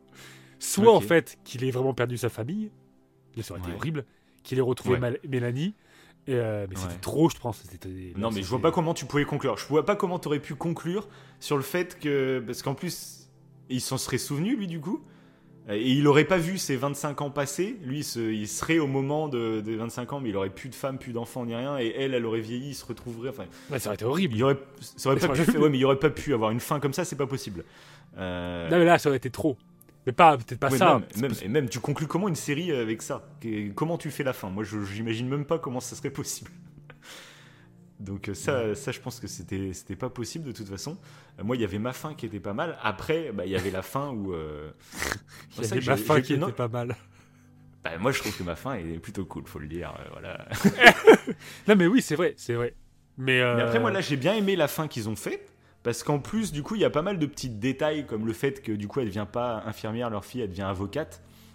Euh, et euh, le fait qu'elle a passé 15 ans en cavale. Ça aussi, j'ai trouvé que c'était un détail Non, intéressant parce qu'il rencontre sa nouvelle femme 13 ans après. Euh, Parvana, Oui, là, du sa coup, nouvelle c'était femme, cohérent. il la rencontre 13 ans. Et du coup, elle a fait l'effort de rester en cavale pendant 15 ans, euh, pas se faire choper, etc. Une petite, une petite ligonesse. Et du coup, euh, elle attend 15 ans, donc elle sait en plus qu'ils vont se rencontrer, donc elle leur laisse 2-3 ans pour vraiment tomber amoureux et commencer à créer quelque chose. Euh, Peut-être même la naissance du petit. Peut-être les 15 ans, tu vois, ça correspond à la naissance de leur fils à eux. Ouais. Euh, et du coup, parce qu'il doit avoir une dizaine d'années, donc tu vois, ça devrait coller à peu près. Et du coup, ouais, elle leur laisse ce temps-là et elle réapparaît parce que euh, elle se fait choper. En plus, juste, elle dit parce que j'avais envie d'aller voir ma fille. Et en gros, elle a vraiment attendu les 15 ans pour pas chambouler la vie de Ludovic. Et elle revient au bout de 15 ans en se disant bon bah là maintenant euh, normalement il a un gosse avec la nouvelle donc euh, c'est bon il est en couple avec elle toi ça changera rien. Du coup je vais au moins aller dire euh, je vais aller embrasser ma fille et je me ferai coffrer mais tant pis tu vois. Et du coup après elle attend pendant 10 ans en prison le moment où elle sait que lui va se souvenir du coup de ce qui s'est passé. Et il y a la scène finale qui pour le coup m'a vraiment touché. Je trouve elle est très très très bien mise. J'adore ces scènes euh, où en plus tu sais pas à quel moment ça va couper. C'est pour ça que je te faisais parler de The Last of Us tout à l'heure. C'est tu sais, tu sens que ça va couper. Oui. Tu sens que t'es à la dernière scène, ça va couper. tu sais, allez, donnez-moi-en, donnez-moi-en. Puis tu sais, ils font durer le truc. Ils rentrent en prison. Au début, même il y a la scène où ils, ils se garent et puis ils commencent à marcher. Et puis la caméra monte et tu vois centre pénitencier. Et déjà là, moi je me dis oh putain, ils vont couper. C'est peut-être la fin. Ouais, voilà, ça. genre, voilà. Et non, tu le vois rentrer à l'intérieur. Tu fais putain. Il s'assoit dans la salle de garde à vue. Et là, tu vois la silhouette. Et t'as une putain de musique. Là, pour le coup, c'est vrai que la musique m'a pas trop marqué. Bah, au premier visionnage, comme d'habitude, hein, m'a pas trop marqué. Mais juste à cette scène-là, il y a une putain de musique qui démarre. Et euh, tu vois sa silhouette. Et pareil, euh, je pensais qu'ils allaient couper là. T'entends qu'elle ouvre la porte. Tu vois Tomer en train de la regarder, genre ébahi. Et je me dis, ils vont couper là? Et non, il la laisse rentrer. Tu la vois euh, vieillie. Euh, le maquillage d'ailleurs des, des personnes vieillies, euh, à part la perruque de Tomer, je trouve, sont plutôt pas, pas mal, je trouve. Oui, Euh, clairement, ouais. Clairement. Et du coup, en plus, bah, c'est cool de voir bah, qu'elle lui dit, tu sais, je t'ai attendu, et, et qu'enfin ils se comprennent. Et, et moi, j'ai pas trouvé que c'était une si belle happy end. Je trouve que c'est quand même ultra dramatique. Parce que elle, sa vie est complètement foutue. Enfin, c'est terrible ce qui lui est arrivé. Moi, je trouve hein, l'histoire de cette femme devient complètement. euh, complètement folle quasiment enfin c'est Ouais, ouais, justement mais- ça pousse à l'imagination comme The Last of Us ça, ça c'est. pousse Non, à oui. l'imagination. oui. Tu te dis, mais comment elle a vécu pendant 15 ans en cavale que Au moment où elle tue Hector, du coup, euh, qu'est-ce qui se passe dans sa tête? Qu'est-ce qu'elle est partie? Enfin, il y a plein de pistes qui se soulèvent et je, je sais pas, moi j'aime beaucoup. Ok, ok. Après, voilà, Par exemple, je- Oui, non mais par exemple, le, le fait que garder le fait que Nathan aurait été le tueur, alors je sais pas comment on l'a amené, euh, Mhm. aurait, pu être intéressant. Parce qu'il aurait, pu, il aurait perdu quand même son meilleur ami. Du coup, elle aurait Ouais. tué son meilleur ami, admettons. Mhm. Ça aurait pu créer une dramaturgie un peu plus importante. Ou, euh, ou ce que tu disais, ou autre, tu vois. Après, Ouais. voilà. C'est pour ça que j'ai. Alors après, comme tu dis aussi, euh, vu que j'ai été coupé juste avant la fin, je pense qu'émotionnellement, t'as coupé un truc parce que moi, Ah, bah, vraiment, la sûr, dernière scène m'a. parce que moi j'ai pas m'a mis été. des frissons, quoi. Ah ouais, bah oui, bah, Ouais. clairement. Moi, je te jure, parce que je trouve c'est tellement aussi. bien fait. Moi, à partir du moment où, en fait, euh, bah, tu sais, il se re... Elle tue Hector, et puis là, on le voit en train de se relever, on voit qu'il a plus les blessures sur lui. Donc tu dis, ça, il y a un truc qui a changé. Et là, moi, je te Mhm. dis toutes les scènes, de toute façon, comme ça, où il se lève, il regarde autour de lui pour voir ce qui a changé, et puis tu sais, il avance petit à petit. Ah, ça, c'est kiffant. Là, en plus, il je rentre crois chez que lui. A- T'as une petite dose de dopamine hein, à ce moment-là. Ah ouais, C'est ça, Ouais, ça- parce que il y a un t'es- truc, hein. T'es vraiment à sa place. C'est ça que j'adore. Ouais, t'es vraiment. ça, c'est ça. Là, tu l'incarnes le personnage. quoi. C'est comme un jeu vidéo, tu vois. T'es dedans là. Et, euh, et j'adore. Et je trouve que toute la fin, du coup, m'a plu pour ça, quoi. Euh, Avec Après, le petit journal télé, etc. Enfin, moi, j'ai beaucoup aimé. Alors que, comme je t'ai dit, hein, quand ça commençait bah, à la fin de l'épisode 5, euh, quand il y a la révélation que c'est Hector, euh, je voyais tellement venir du coup que moi j'ai fait ah mince et puis je m'étais dit euh, qu'est-ce qui va se passer? Je pensais genre le dernier épisode ça allait être vraiment que de l'action euh, elle allait fuir Hector et puis je sais pas ce qui allait se passer à la fin. C'est vrai que j'ai Ouais. pas réfléchi assez à ce qui aurait pu se passer. Mais euh, du coup je, moi tellement j'avais peur d'être déçu quand il y a eu cette fin déjà quand elle l'a tué j'ai fait oh putain. Je lui dis ah non mais là elle est en train de défoncer le, le présent quoi. Et y a eu vraiment ce moment où elle lui tire dessus parce que je pensais quand même, jusqu'au dernier moment, je pensais quand même qu'elle allait, se jeter de la falaise. Euh, tu sais qu'Hector venait vers elle et euh, en fait, elle allait pas pouvoir le tuer, pas la force, et du coup, elle allait se jeter. Je pense qu'au dernier moment, je pensais à ça. Euh, et que du coup, ça ferait la Ah oui, ça marchait, moi aussi, Elle est tombée, euh, voilà. Oui, voilà. ah oui, moi aussi ça a marché. J'ai Et, juste, elle serait passée. Elle serait passée pour une folle parce qu'elle a tiré sur Nathan avant. Hector s'en serait sorti parce qu'il dit bah, Ah Je sais pas. pire Elle voulait me tuer moi aussi. Tu sais, elle a pété un câble, la meuf. bah, remarque, c'est ce qui a dû se passer du coup. euh, vraiment. Parce que du coup, elle a tiré sur Nathan. Elle Oui. a tué Hector et elle est partie en cavale. Donc ça aurait, été passe- marrant de voir. voilà. Ouais, elle passe quand même. Même ouais. Ludovic, qu'est-ce qu'il a pensé pendant 25 ans de son ex-femme? Qu'est-ce qui s'est passé? C'est c'est fou, quoi. Et du coup, un truc d'ailleurs qui est très très cool, c'est vous pouvez relancer l'épisode 1 euh, avec la scène d'intro qui dure, euh, je crois, elle dure 2 minutes. Et c'est toujours marrant de revoir la scène d'intro de la série où bah, c'est le moment où elle part, tu sais, qu'elle se quitte dans le lit et Mhm. elle part pour, euh, on- je sais pas si pour aller courir ou aller embaucher, je sais Ouais, plus. Et qu'après, il y a, justement, il y a. Nathan qui vient, il y a Nathan qui vient pour lui dire qu'il y a eu un, un drame, quoi. Euh, et du coup, Ouais, bah, c'est marrant de revoir cette scène d'intro une fois que tu connais toute l'histoire. Voilà, c'est assez kiffant pour ça. Voilà, c'est la Bah, allez, boucle. allez. est bouclée. Coupez, Ah, coupez on se tout. lance, on Coupez se tout. lance. Oh, vas-y. Mais il y a, si, il y a- ça m'a fait penser à un truc. Il y a un moment donné, Ouais. à la fin, j'ai eu peur euh, parce que euh, j'ai cru que sa fille était morte. A- je crois qu'il y a Ok. un moment donné, ils font exprès. Je sais pas si tu Ouais. te souviens, il regarde son téléphone. Enfin, il rentre Oui. chez lui et il Ouais. regarde son téléphone. Et et Il n'y a pas le numéro de fille. Juju. Il met Juju, Ouais, numéro voilà. inconnu. Et là, j'ai fait, du coup. Je me suis dit là, euh, bah, ce serait clairement horrible. Quoi. Du coup, il a sauvé Mélanie, mais ça veut dire que sa fille meurt. Mm. En fait, non. Elle est quand même là. c'est que vraiment que tu t'attendais toi à une bad news, c'est peut-être ça qui t'a t'as trouvé trop end parce que euh, ouais, t'attendais peut-être. vraiment un, Peut-être en une fait, auraient- perte quoi. Il fallait qu'il perde quelque chose. Parce qu'au final, C'est vrai bizarre. que même son ami du coup est innocenté et tout, donc euh, puis tout est revenu quasiment dans l'ordre. hein. parce que du coup, comme Hector se fait tuer, bah y a toutes ses victimes derrière ne sont plus. Euh, du coup, euh, Mais après, en fait, vu qu'elle tire sur Nathan, je crois que je l'avais. Je me le suis imaginé, ça, que Mélanie soit potentiellement en prison. Si elle est en vie, elle sera forcément en prison. ouais. Du coup, ça m'a pas choqué, ça, en fait, le fait qu'elle soit en prison, alors qu'elle était quand même en cavale. Et Ouais. puis, du coup, euh, oui, c'était une parfaite excuse pour euh, toute la cohérence du coup de l'histoire. Mais je m'y Ouais. attendais, ouais, qu'elle soit en prison. Si elle était vivante, déjà qu'elle avait même tiré sur Nathan. Même limite, en fait, le choix de la faire tirer sur Nathan, je me demande si c'est. euh, Est-ce Hmm. que ça vaut le coup Finalement, scénaristiquement, je vois pas ce que ça apporte. Il y a la petite scène où il se met à la suivre, où tu dis attends, c'est lui le tueur ou je sais pas quoi. Et... Mais pourquoi aller jusqu'à lui faire tirer Ouais, dessus? lui tirer dessus, ouais. Parce que je sais pas ce que ça apporte, à part lui dire bon, elle a pété un câble, on sait pas ce qui s'est passé ce matin-là. Mais comme nous, on le vit pas après ça, voilà. Ah bah si, si, si, Euh, si, si, si, si, c'est Ah ça qui permet de savoir que c'est pas Nathan.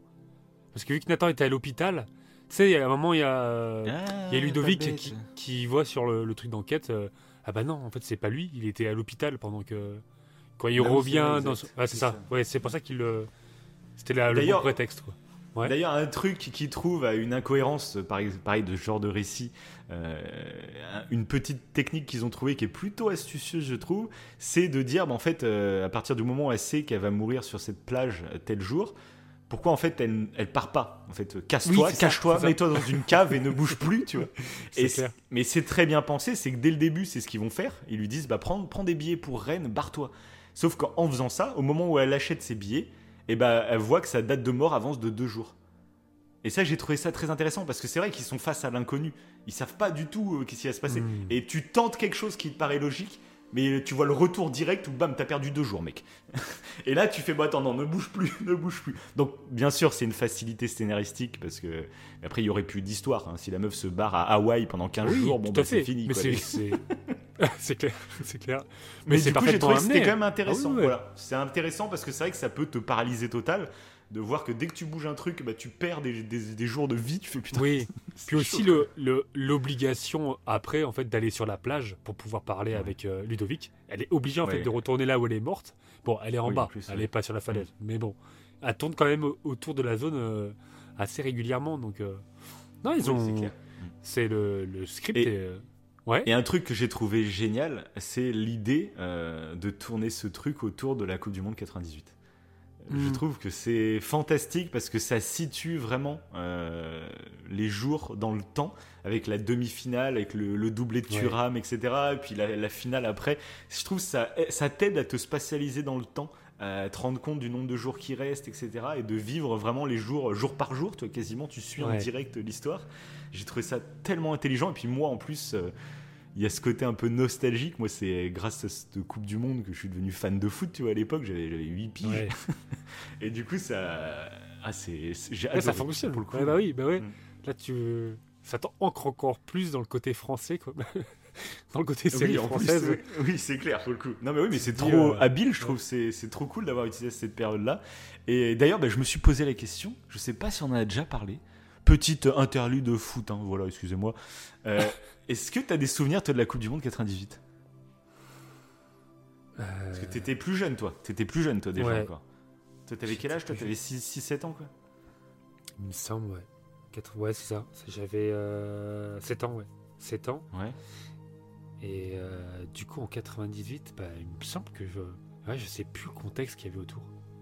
Parce que je me Ouais, Tu te souviens. souviens pas si t'avais regardé un match ou un truc comme ça? je me- Si je l'ai, je l'ai regardé le match. Je suis quasi Ouais. sûr d'avoir regardé le match. Euh, Mhm. Alors, est-ce que c'est un faux souvenir ou non? Je ne sais Ouais. pas. Est-ce que je suis rentré dans le vortex? C'est une autre question. non, mais après, je sais, je sais pas ouais, si. euh, Je me rappelle plus du contexte. C'est dingue. Ok. Bah, moi, parce que moi, c'est trop cool. Ouais. Moi, j'ai un vrai gros contexte de ouf. Moi, c'est que c'était euh, mariage de mon oncle et ma tante le, le samedi 11 juillet, euh, juste avant, en fait, euh, à Tours. Euh, c'était à Tours, là-bas. Et, euh, et du coup, bah, le, le- le lendemain. Alors, non, le match était. Il me semble, attends. Non, c'était le samedi 12. tu vois, J'aurais dû regarder les dates exactes pour voir comment ça collait. Non, le mariage, c'était le samedi. Et le match, on devait rester plusieurs jours, je pense, sur Tours, comme c'était pas à côté de chez nous. Et du coup, le lendemain, on était encore sur Tours au moment de la finale, qui devait être le dimanche soir, j'imagine, le dimanche 12. Et, euh, et du coup, bah, c'était à la fin du mariage. Et du coup, on avait été voir le match en ville, à Tours, en centre-ville. C'était la première fois que j'allais voir un match de foot, moi, en centre-ville. Donc, euh, je me rappelle, on avait vu le match dans un bar euh, à l'extérieur. Et je crois qu'on avait vu que la deuxième mi-temps, d'ailleurs, il me semble.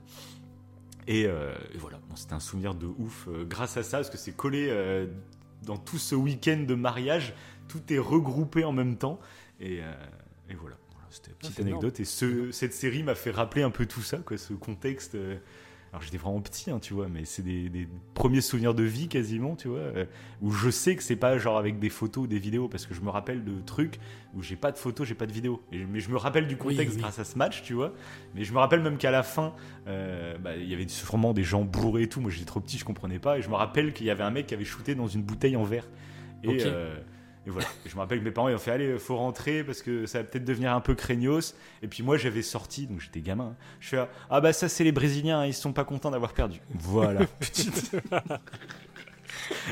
Là, là, je sais pas pourquoi, tu vois, c'est un détail comme ça de vie, tout bête, mais qui m'a, que j'ai en tête, euh, voilà. Voilà, bah, Voilà, j'ai envie de le placer, voilà, on raconte un c'est- peu notre vie dans ce Bah, podcast. c'est oui, il faut, c'est beau. Mais pendant que toi tu vivais euh, ta meilleure vie, euh, Mélanie pensait qu'elle allait mourir. Donc pense un Ah petit oui, peu. ah bah là, elle. pour le... oui, elle, était dans le mal. hein. c'est clair. Là la dépression en ce moment-là. Mais remarque, elle remarque, par contre, bah si, incohérence de ouf. Alors peut-être peut-être pas remarque. Mais ah, faudrait regarder en détail. C'est que du coup, moi, je me rappelle, le match, alors je j'ai pas de certitude, mais pour moi, il faisait nuit. Parce que je crois qu'on avait été au restaurant manger avant. Euh, et donc le match devait être à 21h. Bah, c'était en France, donc j'imagine, oui, c'était à 21h. Du coup, au moment du sifflet final, euh, bah, il, il était Bah, 23h et quelques. Et il me semble que dans la série, quand il y a le Fais 3-0, Ah. Quoi Ouais, ouais, ouais. Quand il y a le 3-0, il me semble qu'ils sont dehors et qu'il fait jour. Et genre, euh, ils sont en plein après-midi, eux. Il me semble, oh là, incohérence, ce que je viens de penser. Bah, elle va dehors en plus à un moment donné. Elle Et va Hector dehors et elle dehors. parle justement avec jour. Hector. Et oui, il Euh, fait jour. et je crois que c'est à ce moment-là qu'il y a le 3-0. Oh, bah non, voilà. Parce qu'il y a. c'est- Excusez-moi, mais la série. Ouais, non, là, euh, là, c'est là, ça va plus. total, voilà. Mais non, ils étaient dans la- Ils étaient dans la réalité virtuelle. Et du coup, ils ont inversé. euh, Le mec, il trouve une. non, effectivement, oui, oui, oui. Incohérence. incohérence. Il me semble, après, j'ai un petit doute, parce qu'à un moment, ils reviennent aussi pour aller vers leur bébé. Euh, et tu sais, ils parlent dans la chambre avec Ludovic. Et est-ce que c'est pas là qu'il y a le troisième but? Je sais plus. Ah oui, si. J'ai un si, si, doute. Si, si, si, si. Oui, t'as Ouais. raison. C'est ça. Il y a le troisième but à ce moment-là. hein. Et, Et du coup, ça- si oui, parce que genre, là, il lui dit- Hector, euh, ouais, Parce que là, il lui dit Ah, mais t'as- t'avais dit 3-0. Et t'avais Ouais, raison, je sais pas quoi. ouais, donc Ouais, en il fait, est sur qu'il a l'intérieur. Parce qu'avec Hector, c'était peut-être à la fin de la première mi-temps, doublé de Zidane, tout ça. Et du coup, bah, on va dire qu'il était genre 22h en plein été, donc il faisait pas nuit. Donc non, c'est bon, C'est bon. c'est Ouais, validé. bravo, c'est validé. Bravo. Bravo les mecs, bravo. non mais c'est vrai que c'est du détail à la con, mais du coup comme tu arrives à te spatialiser temporellement, je trouve que c'est c'est vraiment cool quoi. Ah, c'est Donc bref voilà. Donc un sujet aussi du coup que cette série euh, m'a fait réfléchir. C'est un truc, euh, nous-mêmes on en avait parlé, donc on va pas vous dévoiler euh, sur quel sujet exactement bien entendu, mais c'est un, c'est un thème euh, dans lequel, c'est pour ça aussi que je t'avais dit de regarder, c'est parce que c'est un thème dans lequel on a parlé il y a, il y a- même pas un mois.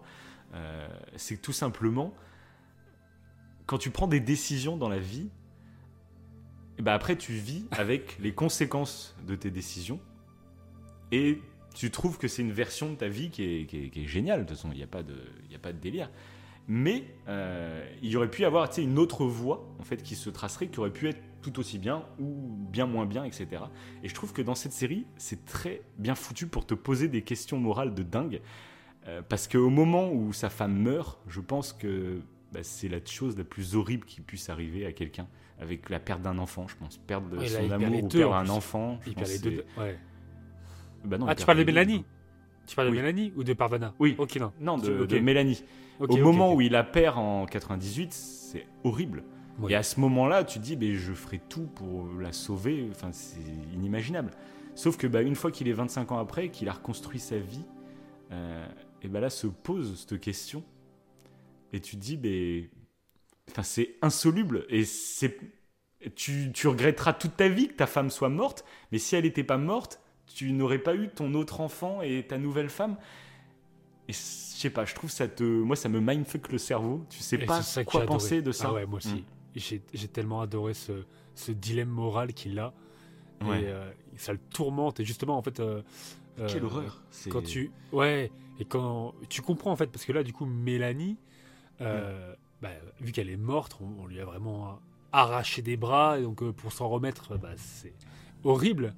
Il y arrive, ils fondent Mm. une famille, et en plus, il a un, un enfant. Donc, tant, mieux, tant mieux pour lui. Mais c'est qu'au moment où il a ce choix de la sauver, bah, il y réfléchit même pas, en fait, aux conséquences. Il veut la sauver Oui, absolument. c'est ça. Parce que je pense qu'il est encore. Et c'est après euh, qu'il se rend compte vraiment que ça. ça. peut. euh, Et justement, quand il perd Parvana, et ouais, la scène, Oh. la scène où elle ne le reconnaît pas. C'est tellement, euh, Ah ouais, c'est tellement bien joué est- aussi. Ah ouais, c'est le, ouais, le jeu d'acteur, euh, il est génial, je trouve. Mm. De toute façon, même de Parvana, j'ai surkiffé. Mais alors lui, Alors un truc aussi, un truc vraiment que j'ai adoré avec Parvana, euh, c'est que je trouve ils sont ils sont pas tombés dans le délire de la faire un peu, euh, tu sais genre euh, souvent dans ces histoires là, bah on, on félicite l'histoire d'amour euh, principale, on va dire, tu vois, des deux qui communiquent à travers le temps. Puis sa femme actuelle, et bah tu sais, on la met vraiment en sous-genre, euh, elle est, euh, ouais, pas elle est derrière, le elle est limite un peu antipathique. euh, Ouais. et limite, tu dis, oh, bah, euh, reste avec ta vraie femme. c'est limite, Ouais. c'est ça, des fois, dans des séries où ça tourne. Et là, je trouve qu'ils arrivent vraiment ce jeu de funambule où forcément, tu es attaché à Mélanie parce que tu la vois plus souvent, puis c'est elle qui risque sa vie, tout ça. Mais de l'autre côté, Parvana, en fait, elle était parfaite. C'est, elle est, elle est, alors infirmière, elle est pas médecin, je crois, elle est infirmière. Ouais, puis elle, elle Euh, inspire la gentillesse. Elle est très. Voilà, elle est- euh, extrêmement Ouais. gentille, extrêmement Ouais. sage, même quand elle lui pose des questions, c'est elle qui va prendre la décision du bah non, en fait, tu peux pas nous perdre, tu peux pas nous faire disparaître. Euh, c'est elle qui prend la décision parce qu'elle, elle est pas attachée euh, émotionnellement de toute façon à son ex-femme. elle- Donc c'est aussi voilà. Oui, mais je trouve fait- elle est- ah, oui, et puis il fait le rapport. euh, il lui demande, en faisant le rapport avec sa famille à elle, Il a dit clairement, oui. mais moi, si mes proches seraient encore en vie, on ne serait, on, se serait jamais rencontrés. Oui, c'est vrai Donc je ne regrette pas mes choix. Ouais, c'est ça. Comme si en fait, tu étais obligé de passer par une case un peu de, de, de, souffrance horrible pour après accéder au bonheur. Mais même pas, même pas ça. Même pas, non, c'est juste les conséquences de la vie et c'est ça que je trouve bien. C'est que souvent on dit bah, il faut passer par des moments durs pour, euh, euh, pour ensuite connaître le bonheur et tout. Mais en fait, pas forcément. Non, c'est juste des chemins de vie. C'est des chemins de vie qui font que. C'est pas, que tu es obligé de passer par des moments de douleur, c'est que ces moments de douleur mm. vont t'accéder à des choses de bonheur. Mais en fait, euh, tu n'étais pas obligé en fait d'avoir ces moments de douleur. Tu aurais pu vivre un autre bonheur. Et moi, ce qui rejoint ce que tu dis, ouais. En fait, tes chemins de vie peuvent être totalement différents. Euh, et, c'est vrai que le choix de Parvana aussi. Si Parvana avait le même choix que lui, parce que elle, c'est toute sa famille qui est mort euh, pendant la guerre, quoi. Ouais. soit que c'est leur maison qui ont explosé ou je sais pas quoi. C'était un délire comme ça. Mais quelle horreur. Tu imagines, là, t'as le choix. Euh, faire fuir ta famille, mais du coup, bah... après, le truc, c'est qu'ils ont un enfant. Heureusement, pareil, qu'ils ont mis un enfant dans l'équation.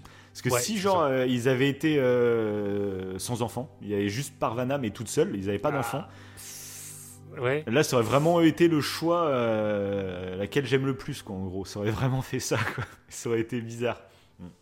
Ouais, ouais, C'était vraiment bien dosé. C'est parfait. Et, voilà. Comme ils l'ont fait. Et après, de décider finalement, bah, on va essayer de. On va essayer de te sauver, mais il faut qu'on s'engage à des, trucs que tu ne fasses pas changer. J'ai trouvé ça cool. Et pareil, bah, du coup, avec la fin qu'ils nous offrent, ça va être quoi leur relation derrière? C'est pour ça, s'il y en a qui veulent une saison 2, ça hmm. fait un peu trop genre potin. Ah bah finalement, il va, il va revenir avec sa bah, C'est ça en fait, on, sort de. non, non, j'ai pas envie de savoir. C'est plus le vortex en fait. oui, non, non, saison 2. J'ai pas envie de savoir. Euh. Et, et, du coup, moi, ça m'a interrogé aussi. Euh, donc, c'est un truc, on en avait parlé bah, pour la série Oh I Meet Your Mother. On rentre pas en détail sur cette série, mais juste. Voilà, ceux qui ont vu la série Oh I Meet Your Mother, je pense que vous voyez à peu près de quoi allez, on va parler. Allez écouter notre émission. Allez écouter notre émission. c'est ça. Mais du coup, là, dans cette série, ça m'a rappelé un peu euh, certains débats qu'on avait eus sur cette émission. Ouais. Tout simplement sur euh, le rôle euh, d'une femme qui va ou d'un homme hein, qui de quelqu'un mhm. qui se met en couple avec quelqu'un de veuf. je trouve c'est ouais. c'est ultra complexe.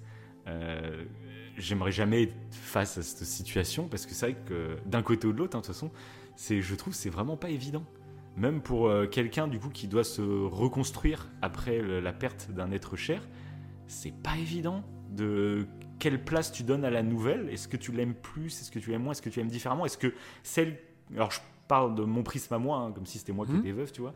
La femme avec qui tu vas te mettre, euh, est-ce qu'elle doit accepter qu'il y a une autre femme euh, que tu aimes aussi? Je pense que tu peux pas dire bah, j'aime plus celle qui est décédée, tu vois. Enfin, Ouais, c'est compliqué, ouais. Ah ouais, non, mais c'est ultra complexe. Parce que là, du coup, c'est ce qui est fort chez Parvana, je trouve, c'est mm. qu'elle a totalement accepté du coup la situation. Mm.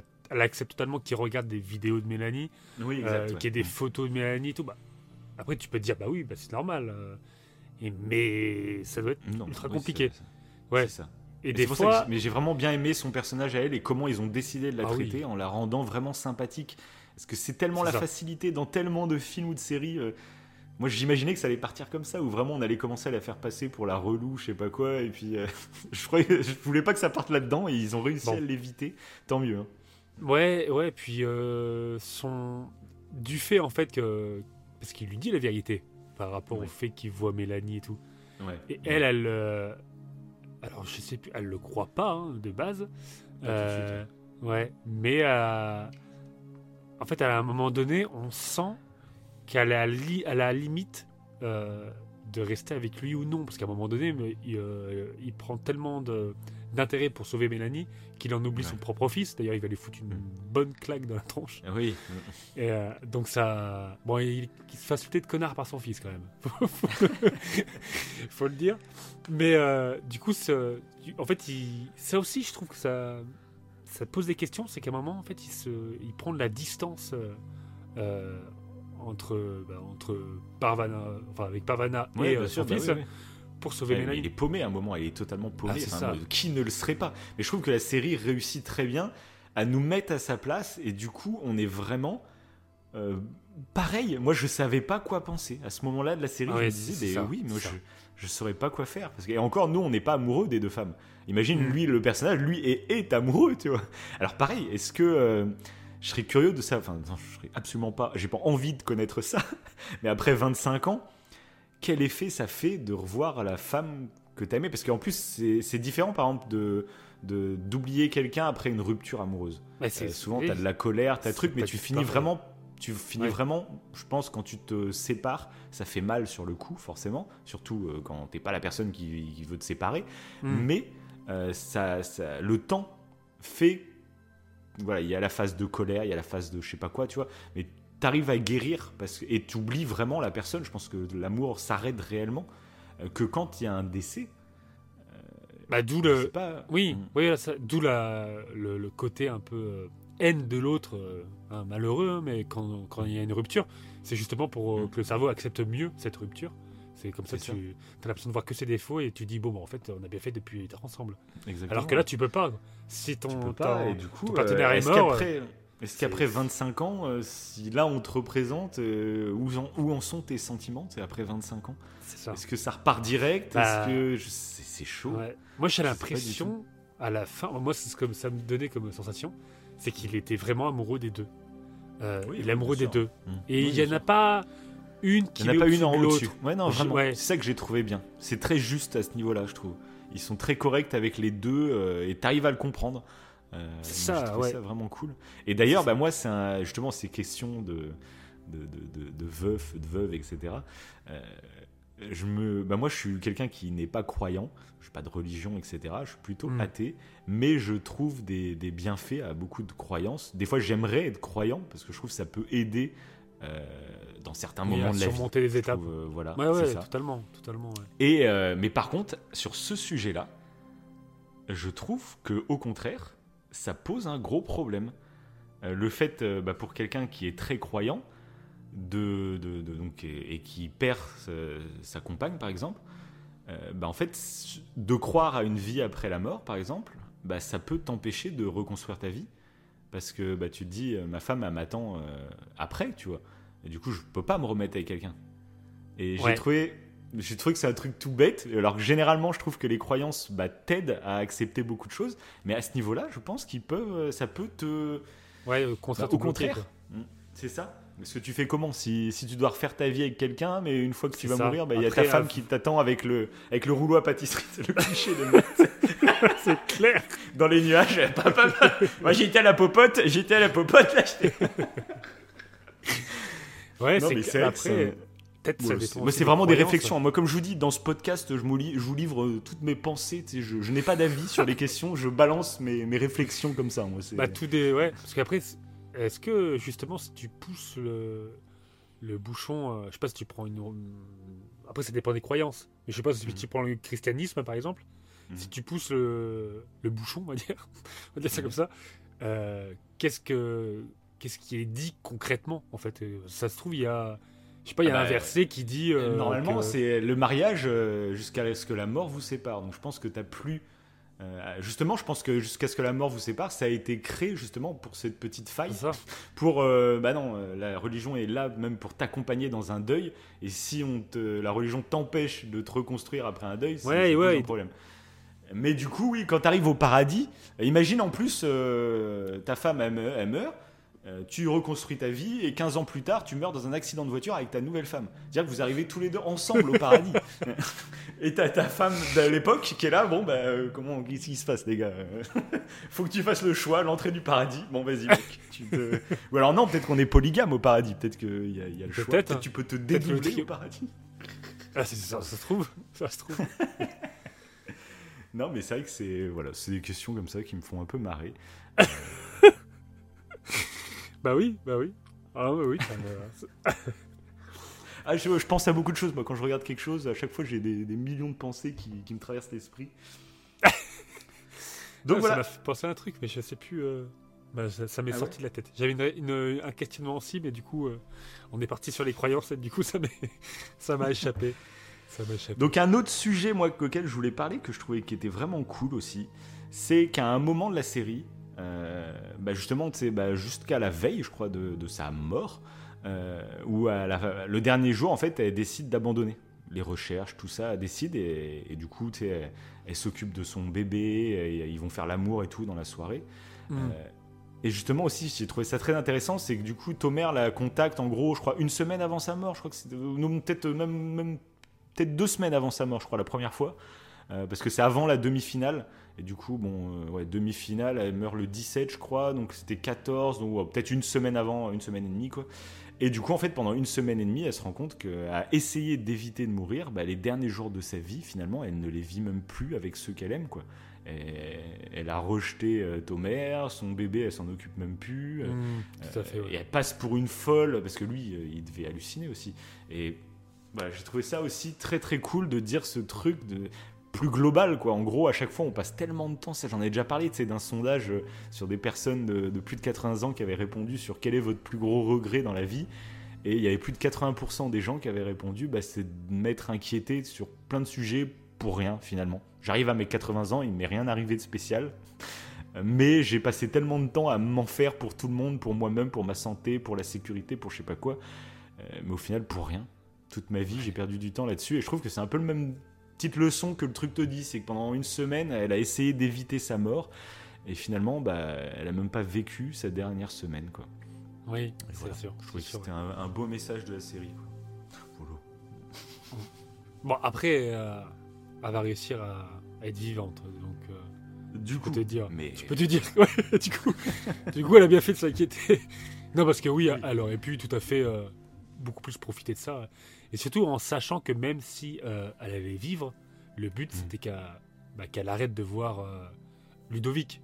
Donc elle avait tout intérêt quand même à profiter de ses derniers instants, qu'elle soit vivante Mm. ou non. Parce que même vivante, en fait, bah, elle, elle vit plus rien avec Ludovic. Et à un moment, Oui. euh, ça, il y a un truc qui m'a fait, qui me fait penser à ça, c'est que euh, elle va faire le choix de voir Parvana. Et du coup, c'est ça Oui. qui va faire disparaître Parvana. Et tu Ouais. te dis, mais euh, elle avait promis du coup à Ludovic euh, de pas le faire. oui, Mais en même temps, à sa place, c'est encore une fois, Bah oui, oui. voilà. Si tu dis, mais oui, mais c'est tellement tentant en fait de le faire. Parce que nous, on connaît- la mère de sa fille en plus aussi. Oui, et même sa fille parce en plus que dans le truc. Oui, mais en plus, nous, on connaît tout le contexte, on connaît, euh, on connaît le, le futur finalement. Alors que Mhm. elle, elle est juste en couple avec un mec, elle vient d'avoir Ouais. un bébé, et on t'annonce, bah, tu vas mourir, et il y a une autre femme qui va, qui va te remplacer, en gros. C'est violent, Ah oui, violent c'est de clair, c'est dingue. Oui, c'est ça. c'est- ça. Même en termes de jalousie, tout bêtement. Bah, vit presque une rupture amoureuse sur le coup. quoi. Sur le... Ah Presque. ouais, ouais, c'est d'une violence, c'est d'une violence. Et du coup, oui, en plus, c'est la femme qui, du coup, qui va éduquer. euh, C'est ça, sa fille, ouais. Ouais. Donc, ça Chose très bien de aussi en plus, c'est qu'elle est bien éduquée aussi- aussi par cette belle-mère, tu vois. Ça aussi, c'est intéressant de voir qu'il y a. Oui Pareil, Et d'ailleurs, pu donner encore une fois le mauvais rôle à la belle-mère, tu vois. c'est ça. Et d'ailleurs, là, sans Parvana, sur le fait. bah, la fille euh, euh, tourne mal. Ouais. Quand Parvana Très, n'est très, plus là. cari- très caricatural. Oui, après. euh, Là, ça m'a fait limite le- rire. La quoi. ganja. Elle est en train de fumer une grosse ganja. ah bah je suis en train de jouer aux jeux vidéo, j'écoute du rap et puis je fume des bédos. C'est clair. Putain, j'ai- Pourquoi vous êtes subtil à des moments en termes d'écriture et puis à d'autres c'est vraiment C'est un bon stéréotype. caricature de ouf quoi, ouais c'est clair. Euh, comme euh, bah, comme euh, en termes de gros traits de scénario, c'est son ami quand il est accusé. Ça, mais c'est dans plein de séries policières, etc. Tu sais, quand il y a un mec qui est totalement innocent, mais que tout l'accuse, le mec euh, décide de s'énerver et d'être encore plus con. Alors C'est ça, qu'il oui. pourrait. Il- euh, il non, pourrait non, prouver son innocence. T'es Oui. flic, du coup tu devrais savoir que, bah oui, s'il y a des faisceaux d'indices contre toi, euh, au contraire, si tu sais que t'es innocent, bah prends le temps de le prouver, parce que comme ça on passe à autre chose. tu. Ah non, il veut Non, pas. le mec s'énerve et puis il devient Pas, vraiment. l'ADN. Il- Il refuse Ouais, il a- l'ADN. Oui, je refuse l'ADN. euh, après, t'as même les scènes où il la regarde, c'est dans le rétroviseur. Là. Ah oui J'aimais les gars. Bon, pareil, c'est pour le show, ça. C'est c'est pour le show, donc c'est marrant. Euh, et d'ailleurs, j'ai bien aimé, moi, toute son histoire un peu avec lui. Euh, avec ce petit détail où ils vont se rencontrer à telle soirée, et puis c'est un des trucs qu'ils annulent dès le départ, mais sans s'en rendre compte, ils se souvenaient même plus que Ouais, Nathan et Flo. cette soirée-là. Ouais, c'est ça. ouais. Mm, mm. Ça, j'ai trouvé ça très marrant, leur petite histoire, de voir en plus que, que ça crée plein de relations annexes, parce que du coup, elle, elle va se mettre en couple avec Hector, dans la timeline, en gros, où euh, elle n'est pas avec Nathan. Et du coup, euh, bah, Hector va, va pas tuer euh, la première victime. Parce qu'il est, soi-disant, genre heureux en couple, tu vois, pendant 4 ans, je crois, et il tue sa première victime qu'en 2002, je crois, un truc comme ça. Et d'ailleurs, euh, il y a un truc qui est peut-être un peu dommage, auquel je pense là, tu vois, en direct.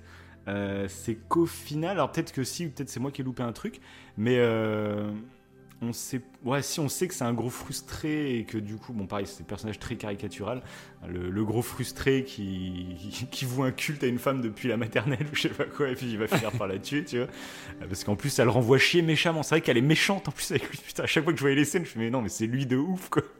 Et euh, euh, par contre, on sait pas vraiment pourquoi il va agresser les autres. Du coup, il y a pas de. Bah, après, c'est normal parce qu'elle le tue. Donc, elle coupe son. C'est comme si elle. Il allait déclen... enfin, il, il allait finir par la tuer par euh, dégoût amoureux, en gros, euh, qui s'est nourri sur des années. Mais après, les, toutes les autres femmes qu'il va tuer, c'est, on ne sait pas vraiment. Est-ce que c'est Oui, ou il comme prend si goût elle- au moment Peut-être, ouais, voilà, ouais. Comme si elle avait Mm. déclenché le tueur. Elle Peut-être déclenché le tueur, parce qu'à chaque fois, il lui remet la même bague, etc. C'est ça, ouais. se projette. Mais après, du coup, c'est pas très développé. Après, bon, C'est vrai. pas forcément. euh, Bah, saison intéressant 2. à ce niveau-là. Mais... Saison 2. Ouais, mais c'est- Ah non, parce qu'il est mort. Il est mort. Donc, Ah oui, Non, il va y avoir un autre vortex où c'est lui Bah, qui c'est va Mélanie. il va essayer de sauver Hector. C'est Ceux qui ça. trop en couille. Et d'ailleurs, Ludovic, du coup, que j'ai trouvé plutôt bon dans son Ah oui, rôle, bah, justement, son personnage, en, même en vieux. euh, Ah, en vieux, il joue cool. trop bien. Quand il a le regard que- sombre, Ouais, euh, c'est ça. quand il y a le face-à-face, euh, euh, bah, le vrai Ludovic. Enfin, le- Ouais. bah, non, pas le vrai Ludovic. on va dire euh, Tomer euh, Ludovic. Oui, voilà. parce qu'on dit Ludovic, euh, l'acteur, pas, pas le personnage, du coup, joué par on va embrouiller les gens. c'est- c'est ça. Ouais, quand il y a, quand il y a cette, cette face-à-face là, euh, j'aime Ouais. beaucoup le, bah, les deux façons, évidemment, mais même Ludovic, euh, j'aime beaucoup son changement de regard, même son Ouais. petit sourire au coin et tout, et quand il va lui éclater la tête euh, Oui, euh, dans les toilettes, je trouve que Hmm.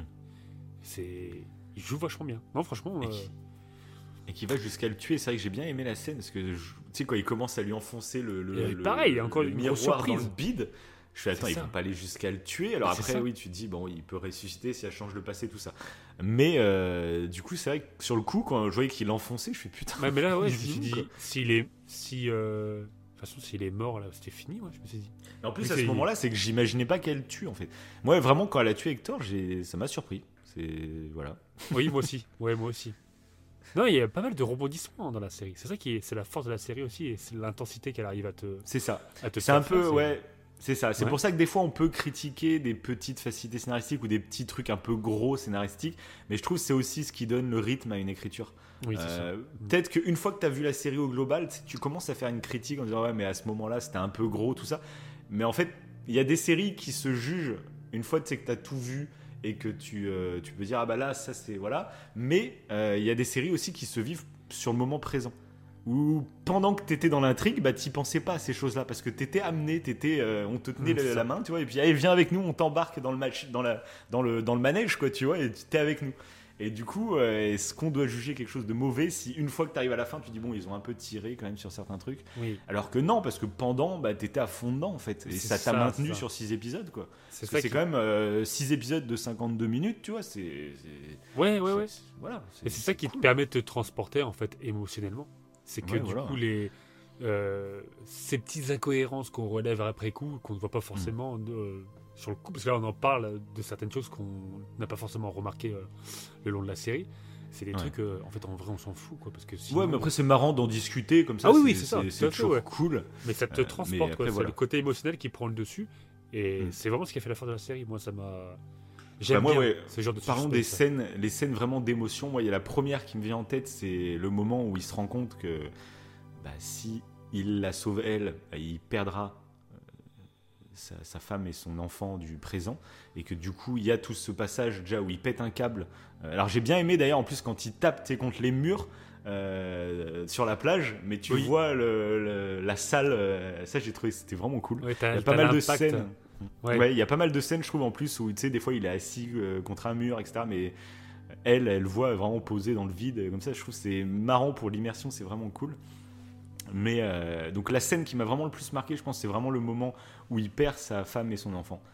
Oui. Et qui revient. Et c'est vrai qu'à ce moment-là, en plus, je me disais, euh, je pensais pas qu'il allait avoir réparation. Je sais pas pourquoi. À ce moment-là du truc, je me disais, bon, ben voilà. Là, ils ont joué au con. Euh, Enfin, elle, elle a joué au con. Euh, et du coup, qu'est-ce qui va se passer derrière? Parce qu'il lui pète un câble après contre elle. Normal, t'imagines. Il- Mhm. Et elle, elle doit, elle doit- ça Ah, doit être horrible de voir son... C'est- Ouais, ce c'est ouais, à ce moment-là, c'est. Ah, c'est, et encore une fois, c'est extrêmement bien joué. Même elle, après qu'il se met à pleurer, en- et elle se dit qu'elle va essayer de tout faire pour, euh, pour arranger les choses, et elle le fait. hein. Mm. Elle le fait. Donc, euh, non, c'est très fort. C'est très fort. Et puis une autre scène aussi qui m'a pas mal touché, c'est quand elle rencontre sa fille. Ah, c'est exactement ce que j'allais évoquer. Ah, bah, Ah, cette bah, scène. alors je te Ah, bah. Ah, cette scène, euh, je, la, je l'adore parce que je trouve que le rôle de la fille, euh, qui à la base le fait parce qu'elle pense que son père est dingue. Ouais. D'ailleurs, ça, c'est, ça aussi, c'est très intéressant. Je trouve que le, euh, à chaque fois, le comportement des gens euh, euh, vis-à-vis en fait de ce secret que, que lui et Mélanie cachent, bah, je trouve que c'est ultra cohérent. Je trouve, bah, de toute façon, c'est des tarés. Même nous, quelqu'un, moi, je vais t'annoncer ça, tu vas te dire, mais va. Non, si toi tu m'annonces ça, non.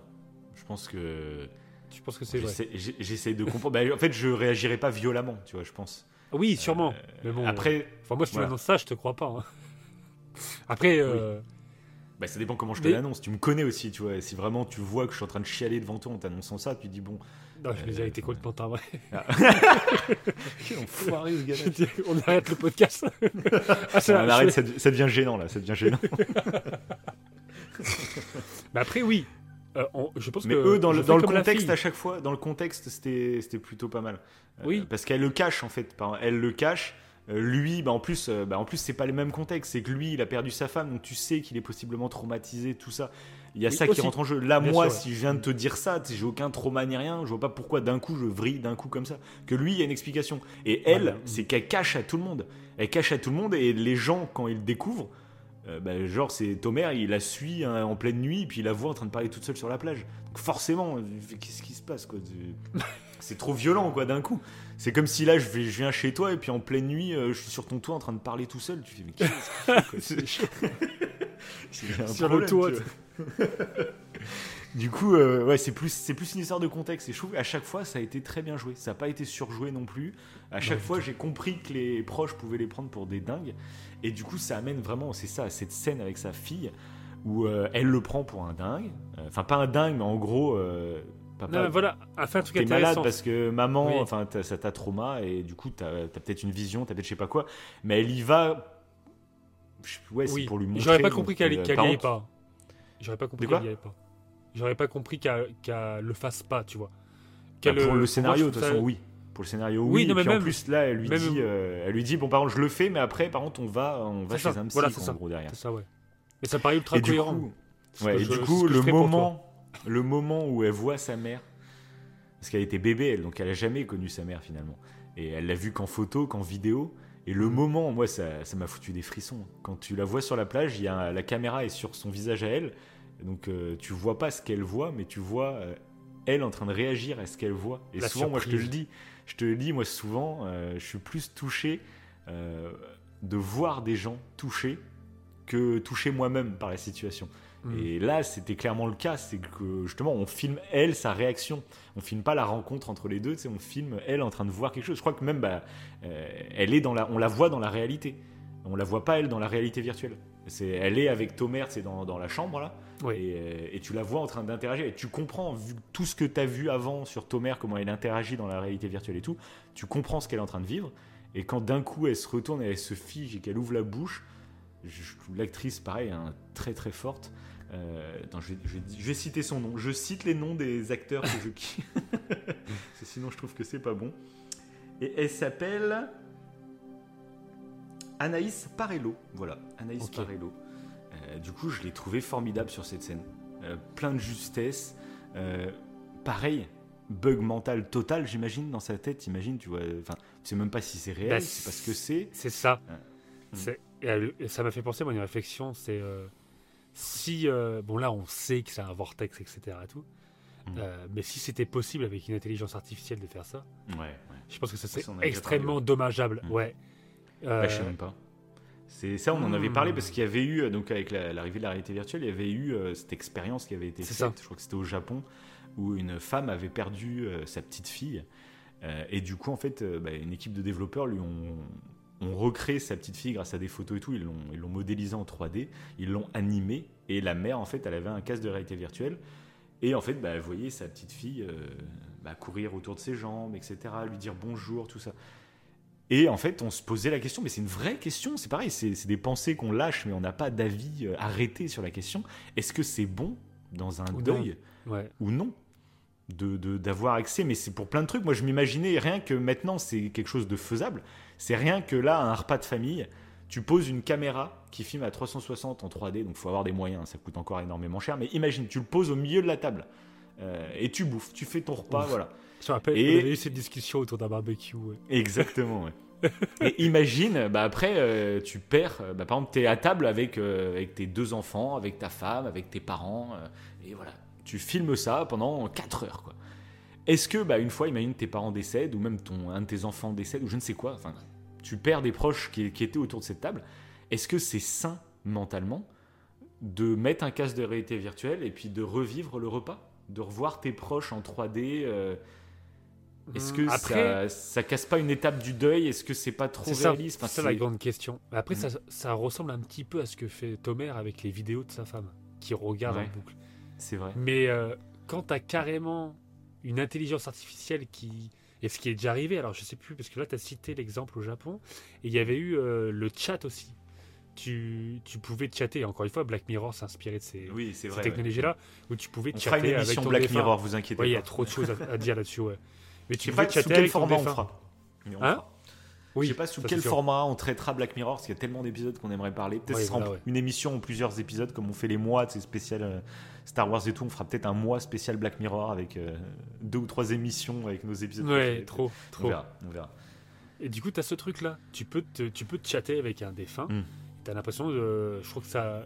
Il y a un genre d'algorithme qui fait que ça prend un peu. euh, Tes Euh, réseaux tes sociaux, réseaux la tout, façon voilà. de parler. ouais, ouais, c'est ça. ouais. Et du coup, tu parles. Mais euh, et si tu mélanges du coup le côté euh, réalité virtuelle où tu vois la personne et le côté Ouais. intelligence artificielle où la personne te répond comme si c'était euh, bah, ton ta partenaire n'importe ou ton enfant ou n'importe ou voilà, un, un de tes proches. Et bah ouais, c'est Mais c'est la même question qu'avec les médiums. C'est la même question qu'avec les médiums finalement, tu sais, qui te disent que Ah, bah, là, tu peux parler ouais. avec ton, ton père qui est à côté de toi. Sur le moment, ça peut te faire du bien, réellement. Je pense Oui, oui, même pour la oui. réalité virtuelle, tu vois, ça peut te faire du bien, etc. Mais est-ce Après, que dans la dose. temps- ouais, Ouais. est-ce que euh, et quand tu t'arrêtes déjà avec un truc comme ça, oui, imagine un chat où tu es en train de discuter. À quel moment tu t'arrêtes en fait? Ah, c'est des questions. C'est je trouve, perturbant, c'est- je trouve. Mm. Et du coup là, donc, euh, bah, elle, euh, je trouve la, la scène entre les deux, entre la mère et sa fille, je la trouve vraiment formidable en termes de jeu d'acteur, mais aussi en termes d'écriture. Euh, je trouve dans la, dans ce qu'ils se disent, dans la gêne qu'il y a entre les deux, Ouais. euh, parce que même la mère, du coup, enfin, tu elle voit sa fille, euh, bon, bah, t'as pris, t'as pris Oui, 25 trop. ans d'un coup. C'est elle aussi, ouais. Ouais, Et en plus, bah, ce que j'ai trouvé assez drôle, c'est qu'elle lui annonce qu'elle est lesbienne. Euh, et la mère, bah oui, il faut se rendre compte qu'elle a 25 ans de moins et que la société n'était pas la même il y a 25 ans. Et que du coup, elle fait une petite gaffe et elle s'en veut directement, tu vois. Mais j'ai trouvé en fait le dialogue très euh, humain, très bien écrit et pas lourd non plus, tu vois, qui est dans la légèreté. Et ça se conclut où la, la fille, en fait, elle, elle se barre. Et, parce qu'elle refuse, même si elle y croit du coup. Mais après, à un moment, elle fait non, demande. elle fait non, elle fait non, dégage-moi ça, euh, c'est de la connerie. Je euh. Ouais, c'est ça. Je sais, j'ai l'impression qu'elle y croit pas, moi, du coup. Non, bah si. Est-ce que c'est du déni Mm. Ah, Je sais pas. Oui, je pense que c'est du déni. Mais je pense qu'au fond d'elle, elle, elle y croit. Mais elle a un coup de colère. Euh, Non, mais arrête tes conneries, c'est n'importe quoi. Et, mais après, je pense que toi, elle sort. Et je pense que si euh, sa timeline avait duré plus longtemps, elle aurait réalisé que bah si, c'était vraiment sa mère. Enfin, tu sais, il y aurait eu un délire comme ça, je pense. Hmm. Oui, sûrement, sûrement, sûrement.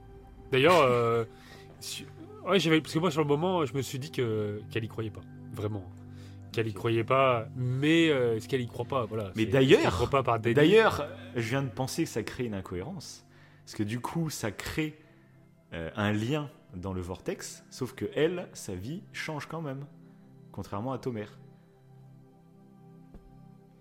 Pourtant, elles se sont vues, elles, dans le vortex. Contrairement à la, à la- à la meuf qui s'occupe des trucs à la police. Oui, mais elle y a croit vu pas. sa fille. Elle y croit pas. C'est ça qui fait la différence. Ah d'accord, oui, donc c'est vraiment très spirituel.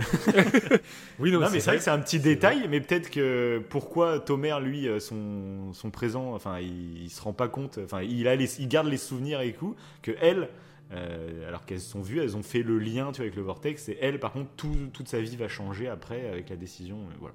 Ouais, c'est vrai, c'est vrai. Oh, je pinaille, je pinaille, je suis relou. Ah, je, je suis, trouve, je suis en train de détester la série. On va finir l'émission, c'est rare. C'est la très première fois mal qu'on fait une très, émission très mal où à la fin, on déteste en fait l'œuvre qu'on a regardée. Non, mais c'est vrai que c'est des petits détails tu vois, que tu remarques. euh, Voilà. Oui, après Après, ça, ça casse pas Oui. la magie de cette scène. Moi, Non, voilà, du scène. tout, du tout. Donc voilà, est-ce que tu aurais quelque chose d'autre à rajouter sur cette très belle série? Bah, un autre truc pour la descendre encore. Sachez qu'elle a été plagiée. non, j'ai vu qu'il y avait, il y avait une histoire de plagiat. Et je me suis dit, bon, euh, il n'y avait pas, pas grand truc. Euh, je me suis dit, je vais aller me renseigner un petit peu quand même. pour Bah, moi, c'est le premier les- truc. C'est vrai que, bah, une-. Une fois que Ouais. j'ai terminé la série, j'ai tapé Vortex pour voir euh, comment elle avait été accueillie, tout ça. C'est là que j'ai été surpris de découvrir qu'elle n'était pas encore finie. Parce que moi, c'est mes parents qui m'ont conseillé de regarder. Puis je Mhm. leur ai dit, bon, bah ça y est, je viens de finir la série. euh, euh, vous avez pensé quoi de la fin? Puis il faudra, bah spoil pas, il nous reste deux épisodes. Je fais, ah bon Bah, bah, Allez-y, regardez-les. Ils font, ben non, mais c'est lundi soir que ça sort. Je fais, Bah, non, c'est déjà dispo en replay. Donc voilà, j'étais pas au courant du tout. Et par contre, euh, le premier truc que tu tapes quand tu tapes Vortex, c'est ouais, ce truc de plagiat, du coup. C'est ça. Mais qui reste assez flou. Donc euh, à suivre, quoi. Ouais, c'est ça. C'est euh, Tony Chasla qui a créé, euh, enfin, qui a eu une idée pour la série God Games. Qui, euh, donc là, il a, il a pris les similitudes euh, entre sa, sa création et la création de, de Vortex, quoi. Et il dit que dans son histoire à lui, le héros enquête avec son frère policier pour empêcher la mort d'une personne dans le passé. Mhm. Et donc là, bon, Vortex, ça ressemble un petit peu. Et euh, quand le héros fait un test, il modifie le passé de son frère et il change sa vie sentimentale. C'était les deux similitudes qui- qu'il a trouvées à Vortex, en gros. Mais euh, TF1 s'est défendu en disant... France 2, euh, je pense. hein. TF1, à mon avis. euh, euh, TF1, oui. Ils s'en foutent total. hein. Non, TF1 Ça, c'est- a pris la défense de France 2. Non, c'est parce que c'est Télé Loisirs. Je crois que c'est pour ça que j'ai dit TF1 qui a fait du coup la. Bon, non, bref. Et euh, du coup, France 2, euh, bah, ils assurent que non, ils n'ont pas copié du tout euh, Chasselas parce que euh, l'idée euh, avait été euh, a été créée bien avant en fait ce qu'a créé Tony Chasselas. Selon voilà, selon France 2. Voilà, Ouais, c'était une idée lancée en 2015 par Franck Ok, Tillier. ouais. Franck Tillier, euh, qui est un auteur, qui Ouais. fait des, des- des romans, etc. Donc oui, c'est... Ouais, ouais. Bah, après, c'est toujours le Donc- problème de genre de truc. euh, c'est vague, c'est des inspirations. Ça, quel- ouais. ça se peut que ça soit du plagiat, hein, ça se peut, parce que ça existe aussi, hein, que des petits, euh, des petits jeunes viennent pr- présenter des projets, euh, la chaîne les refuse, et puis bizarrement, 2-3 ans après, euh, t'as le projet qui ressort avec les grandes lignes. euh, ça existe Bah, aussi. c'est ça hein, qui, a, qui, a, qui a un peu qui a un peu embêté on va dire Tony Chasselas c'est ah que bah, il avait proposé en fait son concept du coup à France Bah, 2 c'est ça. ils avaient jamais répondu et là Mm. deux ans plus tard ils voient un truc qui ressemble après est-ce que de là dire que c'est du plagiat je ne sais pas parce que quand tu vas sur la euh, sur la fiche en fait euh, il a fait un petit projet euh, pour récolter en fait de l'argent pour son, son truc Ouais. Euh, et tu vois que le synopsis est totalement différent donc Après, c'est ça, si t'as chopé quelques petites idées. ça Parce que moi d'ailleurs, en plus, ça je te- je t'en ai déjà parlé il y a longtemps, c'est que Mhm. moi c'est une idée que j'ai en tête de, de scénario, euh, pas forcément de film ou quoi, ou de scénario, de, de- même un scénario de vie. C'est avec nos émissions qu'on a fait de faits divers.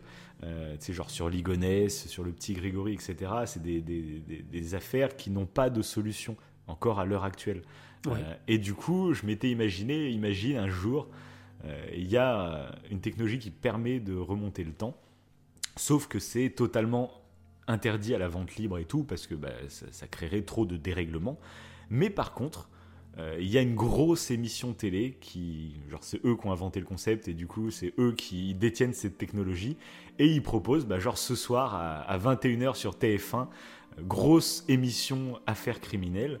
Euh, on va envoyer un mec dans le passé et en fait, il, il va être au lieu, par exemple, euh, bah, pour, Ligonesse, euh, il va suivre Ligonesse pendant la dernière semaine de, avant qu'il disparaisse, mais discrètement, parce qu'il faut pas ch- changer le passé, donc il n'a pas le droit d'intervenir. Il est- doit être discret juste pour avoir la vérité, tu vois.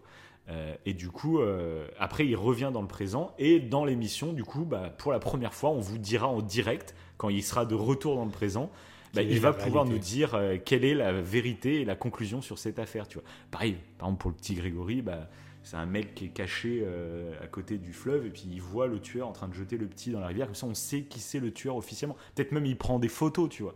Et je, m'imaginais tout un concept comme ça.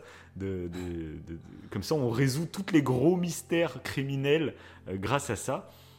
Et pourquoi pas imaginer un scénario où un jour, bah, pendant l'émission, le mec va dans le passé, sauf que bah, il est touché par le crime qui est en train d'être fait, et puis bah, il pète un plomb et il peut pas s'empêcher d'aller sauver la victime, par exemple. Et du coup, tout le, tout le, pass- tout le présent du coup euh, de change quoi. Et voilà, j'avais pensé à ça, donc pareil, toi, je pourrais dire finalement. euh, ils ont un peu copié sur mon idée que je n'ai jamais proposé à personne à part moi-même, mais voilà. Oui, oui, c'est ça. C'est à partir que tu, tu quand as des idées, euh, bon là, je pense qu'elle serait totalement originale. Mais, mais quand tu as des idées euh, où tu parles de voyager dans le temps, forcément, je pense que tu peux y trouver des similitudes. C'est ça. Donc, euh, a un bon. peu les mêmes fantasmes, les mêmes idées, donc forcément, euh, voilà. Bref, en tout cas, voilà, moi j'ai trouvé que c'était une série qui était très bien écrite, très bien réalisée, très bien jouée. Franchement, il n'y a pas grand chose à lui reprocher. Sinon, c'est vraiment pour pinailler sur des petits détails et faire un peu les, les petits cons qui notent les petits détails, tu vois, donc ça sert à rien. Moi j'ai passé un putain oui. de bon moment. Et, euh, Moi aussi, et clairement. voilà. clairement. D'ailleurs, ça, ça me fait, si, avant de terminer, un autre truc euh, sur les, euh, sur ces histoires de plagiat. Euh, J'avais vu euh, une émission, alors je sais plus sur quoi c'était, enfin c'était sur YouTube, mais euh, des qui c'était, je ne sais plus. C'était un Mhm. peu zététique. Euh, ça parlait du fait qu'il y avait euh, pas mal de romans euh, qui avaient annoncé la, euh, la chute du Titanic, si tu veux. Enfin, la collision de l'iceberg. Ouais. Genre ben, des auteurs qui ont deviné, euh, qui ont écrit avec des détails bah, la collision du Titanic avec l'iceberg, etc. Et, tout. Et ils expliquaient qu'en fait, euh, c'est qu'il y a tellement de romans qui ont expliqué justement ce genre de problème-là qu'on arrive à trouver des romans qui, euh, comme s'ils avaient pré- prédit l'avenir. Mais non, en fait, Oui. c'est une histoire de statistiques. Et je Oui. pense que pour les plagiats, il y a un moment donné, il y a tellement d'œuvres euh, qu'on peut statistiquement se dire ah bah non, là, c'est Ah bah forcément, à cette c'est comme pour époque-là- les morceaux de musique où il y a trois notes euh, d'un morceau ça, voilà. des années 70 qui ressemblent arrive un euh, moment, forcément. Et même de toute façon, c'est comme ça qu'il y a des voyants, des médiums qui se font connaître. C'est qu'en début, début d'année, tu sais, ils font leurs prédictions pour l'année. Et il y a, je sais pas, il y a 10 000 voyants qui font leurs prédictions. Et Mm. euh, une fois que l'année se conclut, ben, sur les 10 000, tu vas aller voir toutes les prédictions. Et puis il y aura forcément un mec qui a prédit Oui. un truc qui te paraît complètement insensé à prédire, tu vois. Mais oui, bah, statistiquement, c'est si tu pareil. prédis euh, 10 000 trucs, voilà. Parce que d'ailleurs, il y a un algorithme qui est très très cool, euh, qui a fait le buzz après la Coupe du Monde de football. Là, je sais pas si t'as entendu parler. C'est sur Ah, non. Twitter, donc c'était un bot. Le mec, en fait, euh, bah, le, soir de la finale, il- bah, son tweet a fait le buzz parce qu'il avait prédit qu'il y aurait euh, 3-3 euh, euh, avec euh, les- le nombre de tirs au but et tout vois, entre la France et l'Argentine. On, voyait, on voyait son tweet était daté euh, de 15 jours avant. Puis on se dit putain mais c'est quoi ce- enfin, c'est, stratosphérique. Puis on regarde son compte et on regarde tous les tweets. Il a prédit avec 15 jours d'avance tous les scores, avec le nom des buteurs, avec les, les- les minutes des buts et tout le bordel, euh, de chaque match de la Coupe du Monde, avec 15 jours d'avance. Comment il a fait. Et c'est des tweets hein, qui sont datés et pas modifiables. hein, donc euh, comment il a fait à ton avis? Bah oui, ça me paraît, euh, ça me paraît étonnant. En fait, la, solution, en fait, c'est qu'il a publié des millions et des millions de tweets avec toutes les combinaisons possibles. Et à la fin de chaque match, eh ben, il supprimait tous les faux résultats, il gardait que le seul qui était bon, et ainsi de suite. Et à la fin de la compétition, c'est là qu'il s'est fait connaître. Et une fois qu'il y avait tout le déroulé, qui était avec tous les tweets supprimés, tout ça. Ah. Mais du coup, il restait que les Ah, bons. C'est marrant. Et tu vois, c'est exactement le même truc, c'est que voilà. Et ça, j'ai trouvé que c'était ultra fort pour berner. euh, le Ah mec ouais, n'est pas excellent. voyant, c'est juste qu'il a utilisé toutes les combinaisons possibles de match. Ah, c'est exactement ça, c'est une histoire de statistiques. Ouais, ouais. Ok. Ah bah ça a été une parfaite conclusion, j'ai envie de te dire. hein. Comme d'habitude, si vous avez apprécié, n'hésitez pas à nous le dire. Si Allez. vous voulez qu'on fasse plus d'œuvres françaises, n'hésitez pas à nous en conseiller. Parce que, un peu comme Ouais. on a fait tu vois, avec l'émission Rétro Découverte, on n'a pas d'ailleurs refait d'émission Rétro Découverte depuis, il va falloir qu'on s'y remette. Euh, mais pareil, si vous avez des œuvres françaises où vraiment vous trouvez que c'est des immanquables, des indispensables, n'hésitez pas à le mettre en commentaire. Parce qu'on se fera un plaisir d'aller regarder un peu tout ça. Parce que j'en ai d'autres moi en tête. hein, dont, Oui, moi aussi. Ça fait longtemps qu'on n'a pas fait de film d'horreur. J'ai un petit film horreur français qui me trotte dans la tête. Ah, je vois lequel c'est. Je pense que tu vois lequel c'est. Oh oui. Je pense que celui-là, ça pourrait être un bon délire. Bref. Mais c'est vrai. Sur ce, laissez des 5 étoiles, des pouces bleus, ça nous soutient, ça fait du bien. Euh, et puis voilà, on se dit à la prochaine. Et oui. Et oui, les amis. Avec peut-être une émission qui va plaire, que beaucoup de gens attendent. Mais je ne m'avance pas trop, on va pas trop teaser. On verra. Restez connectés à dans 15 jours. Allez, salut Salut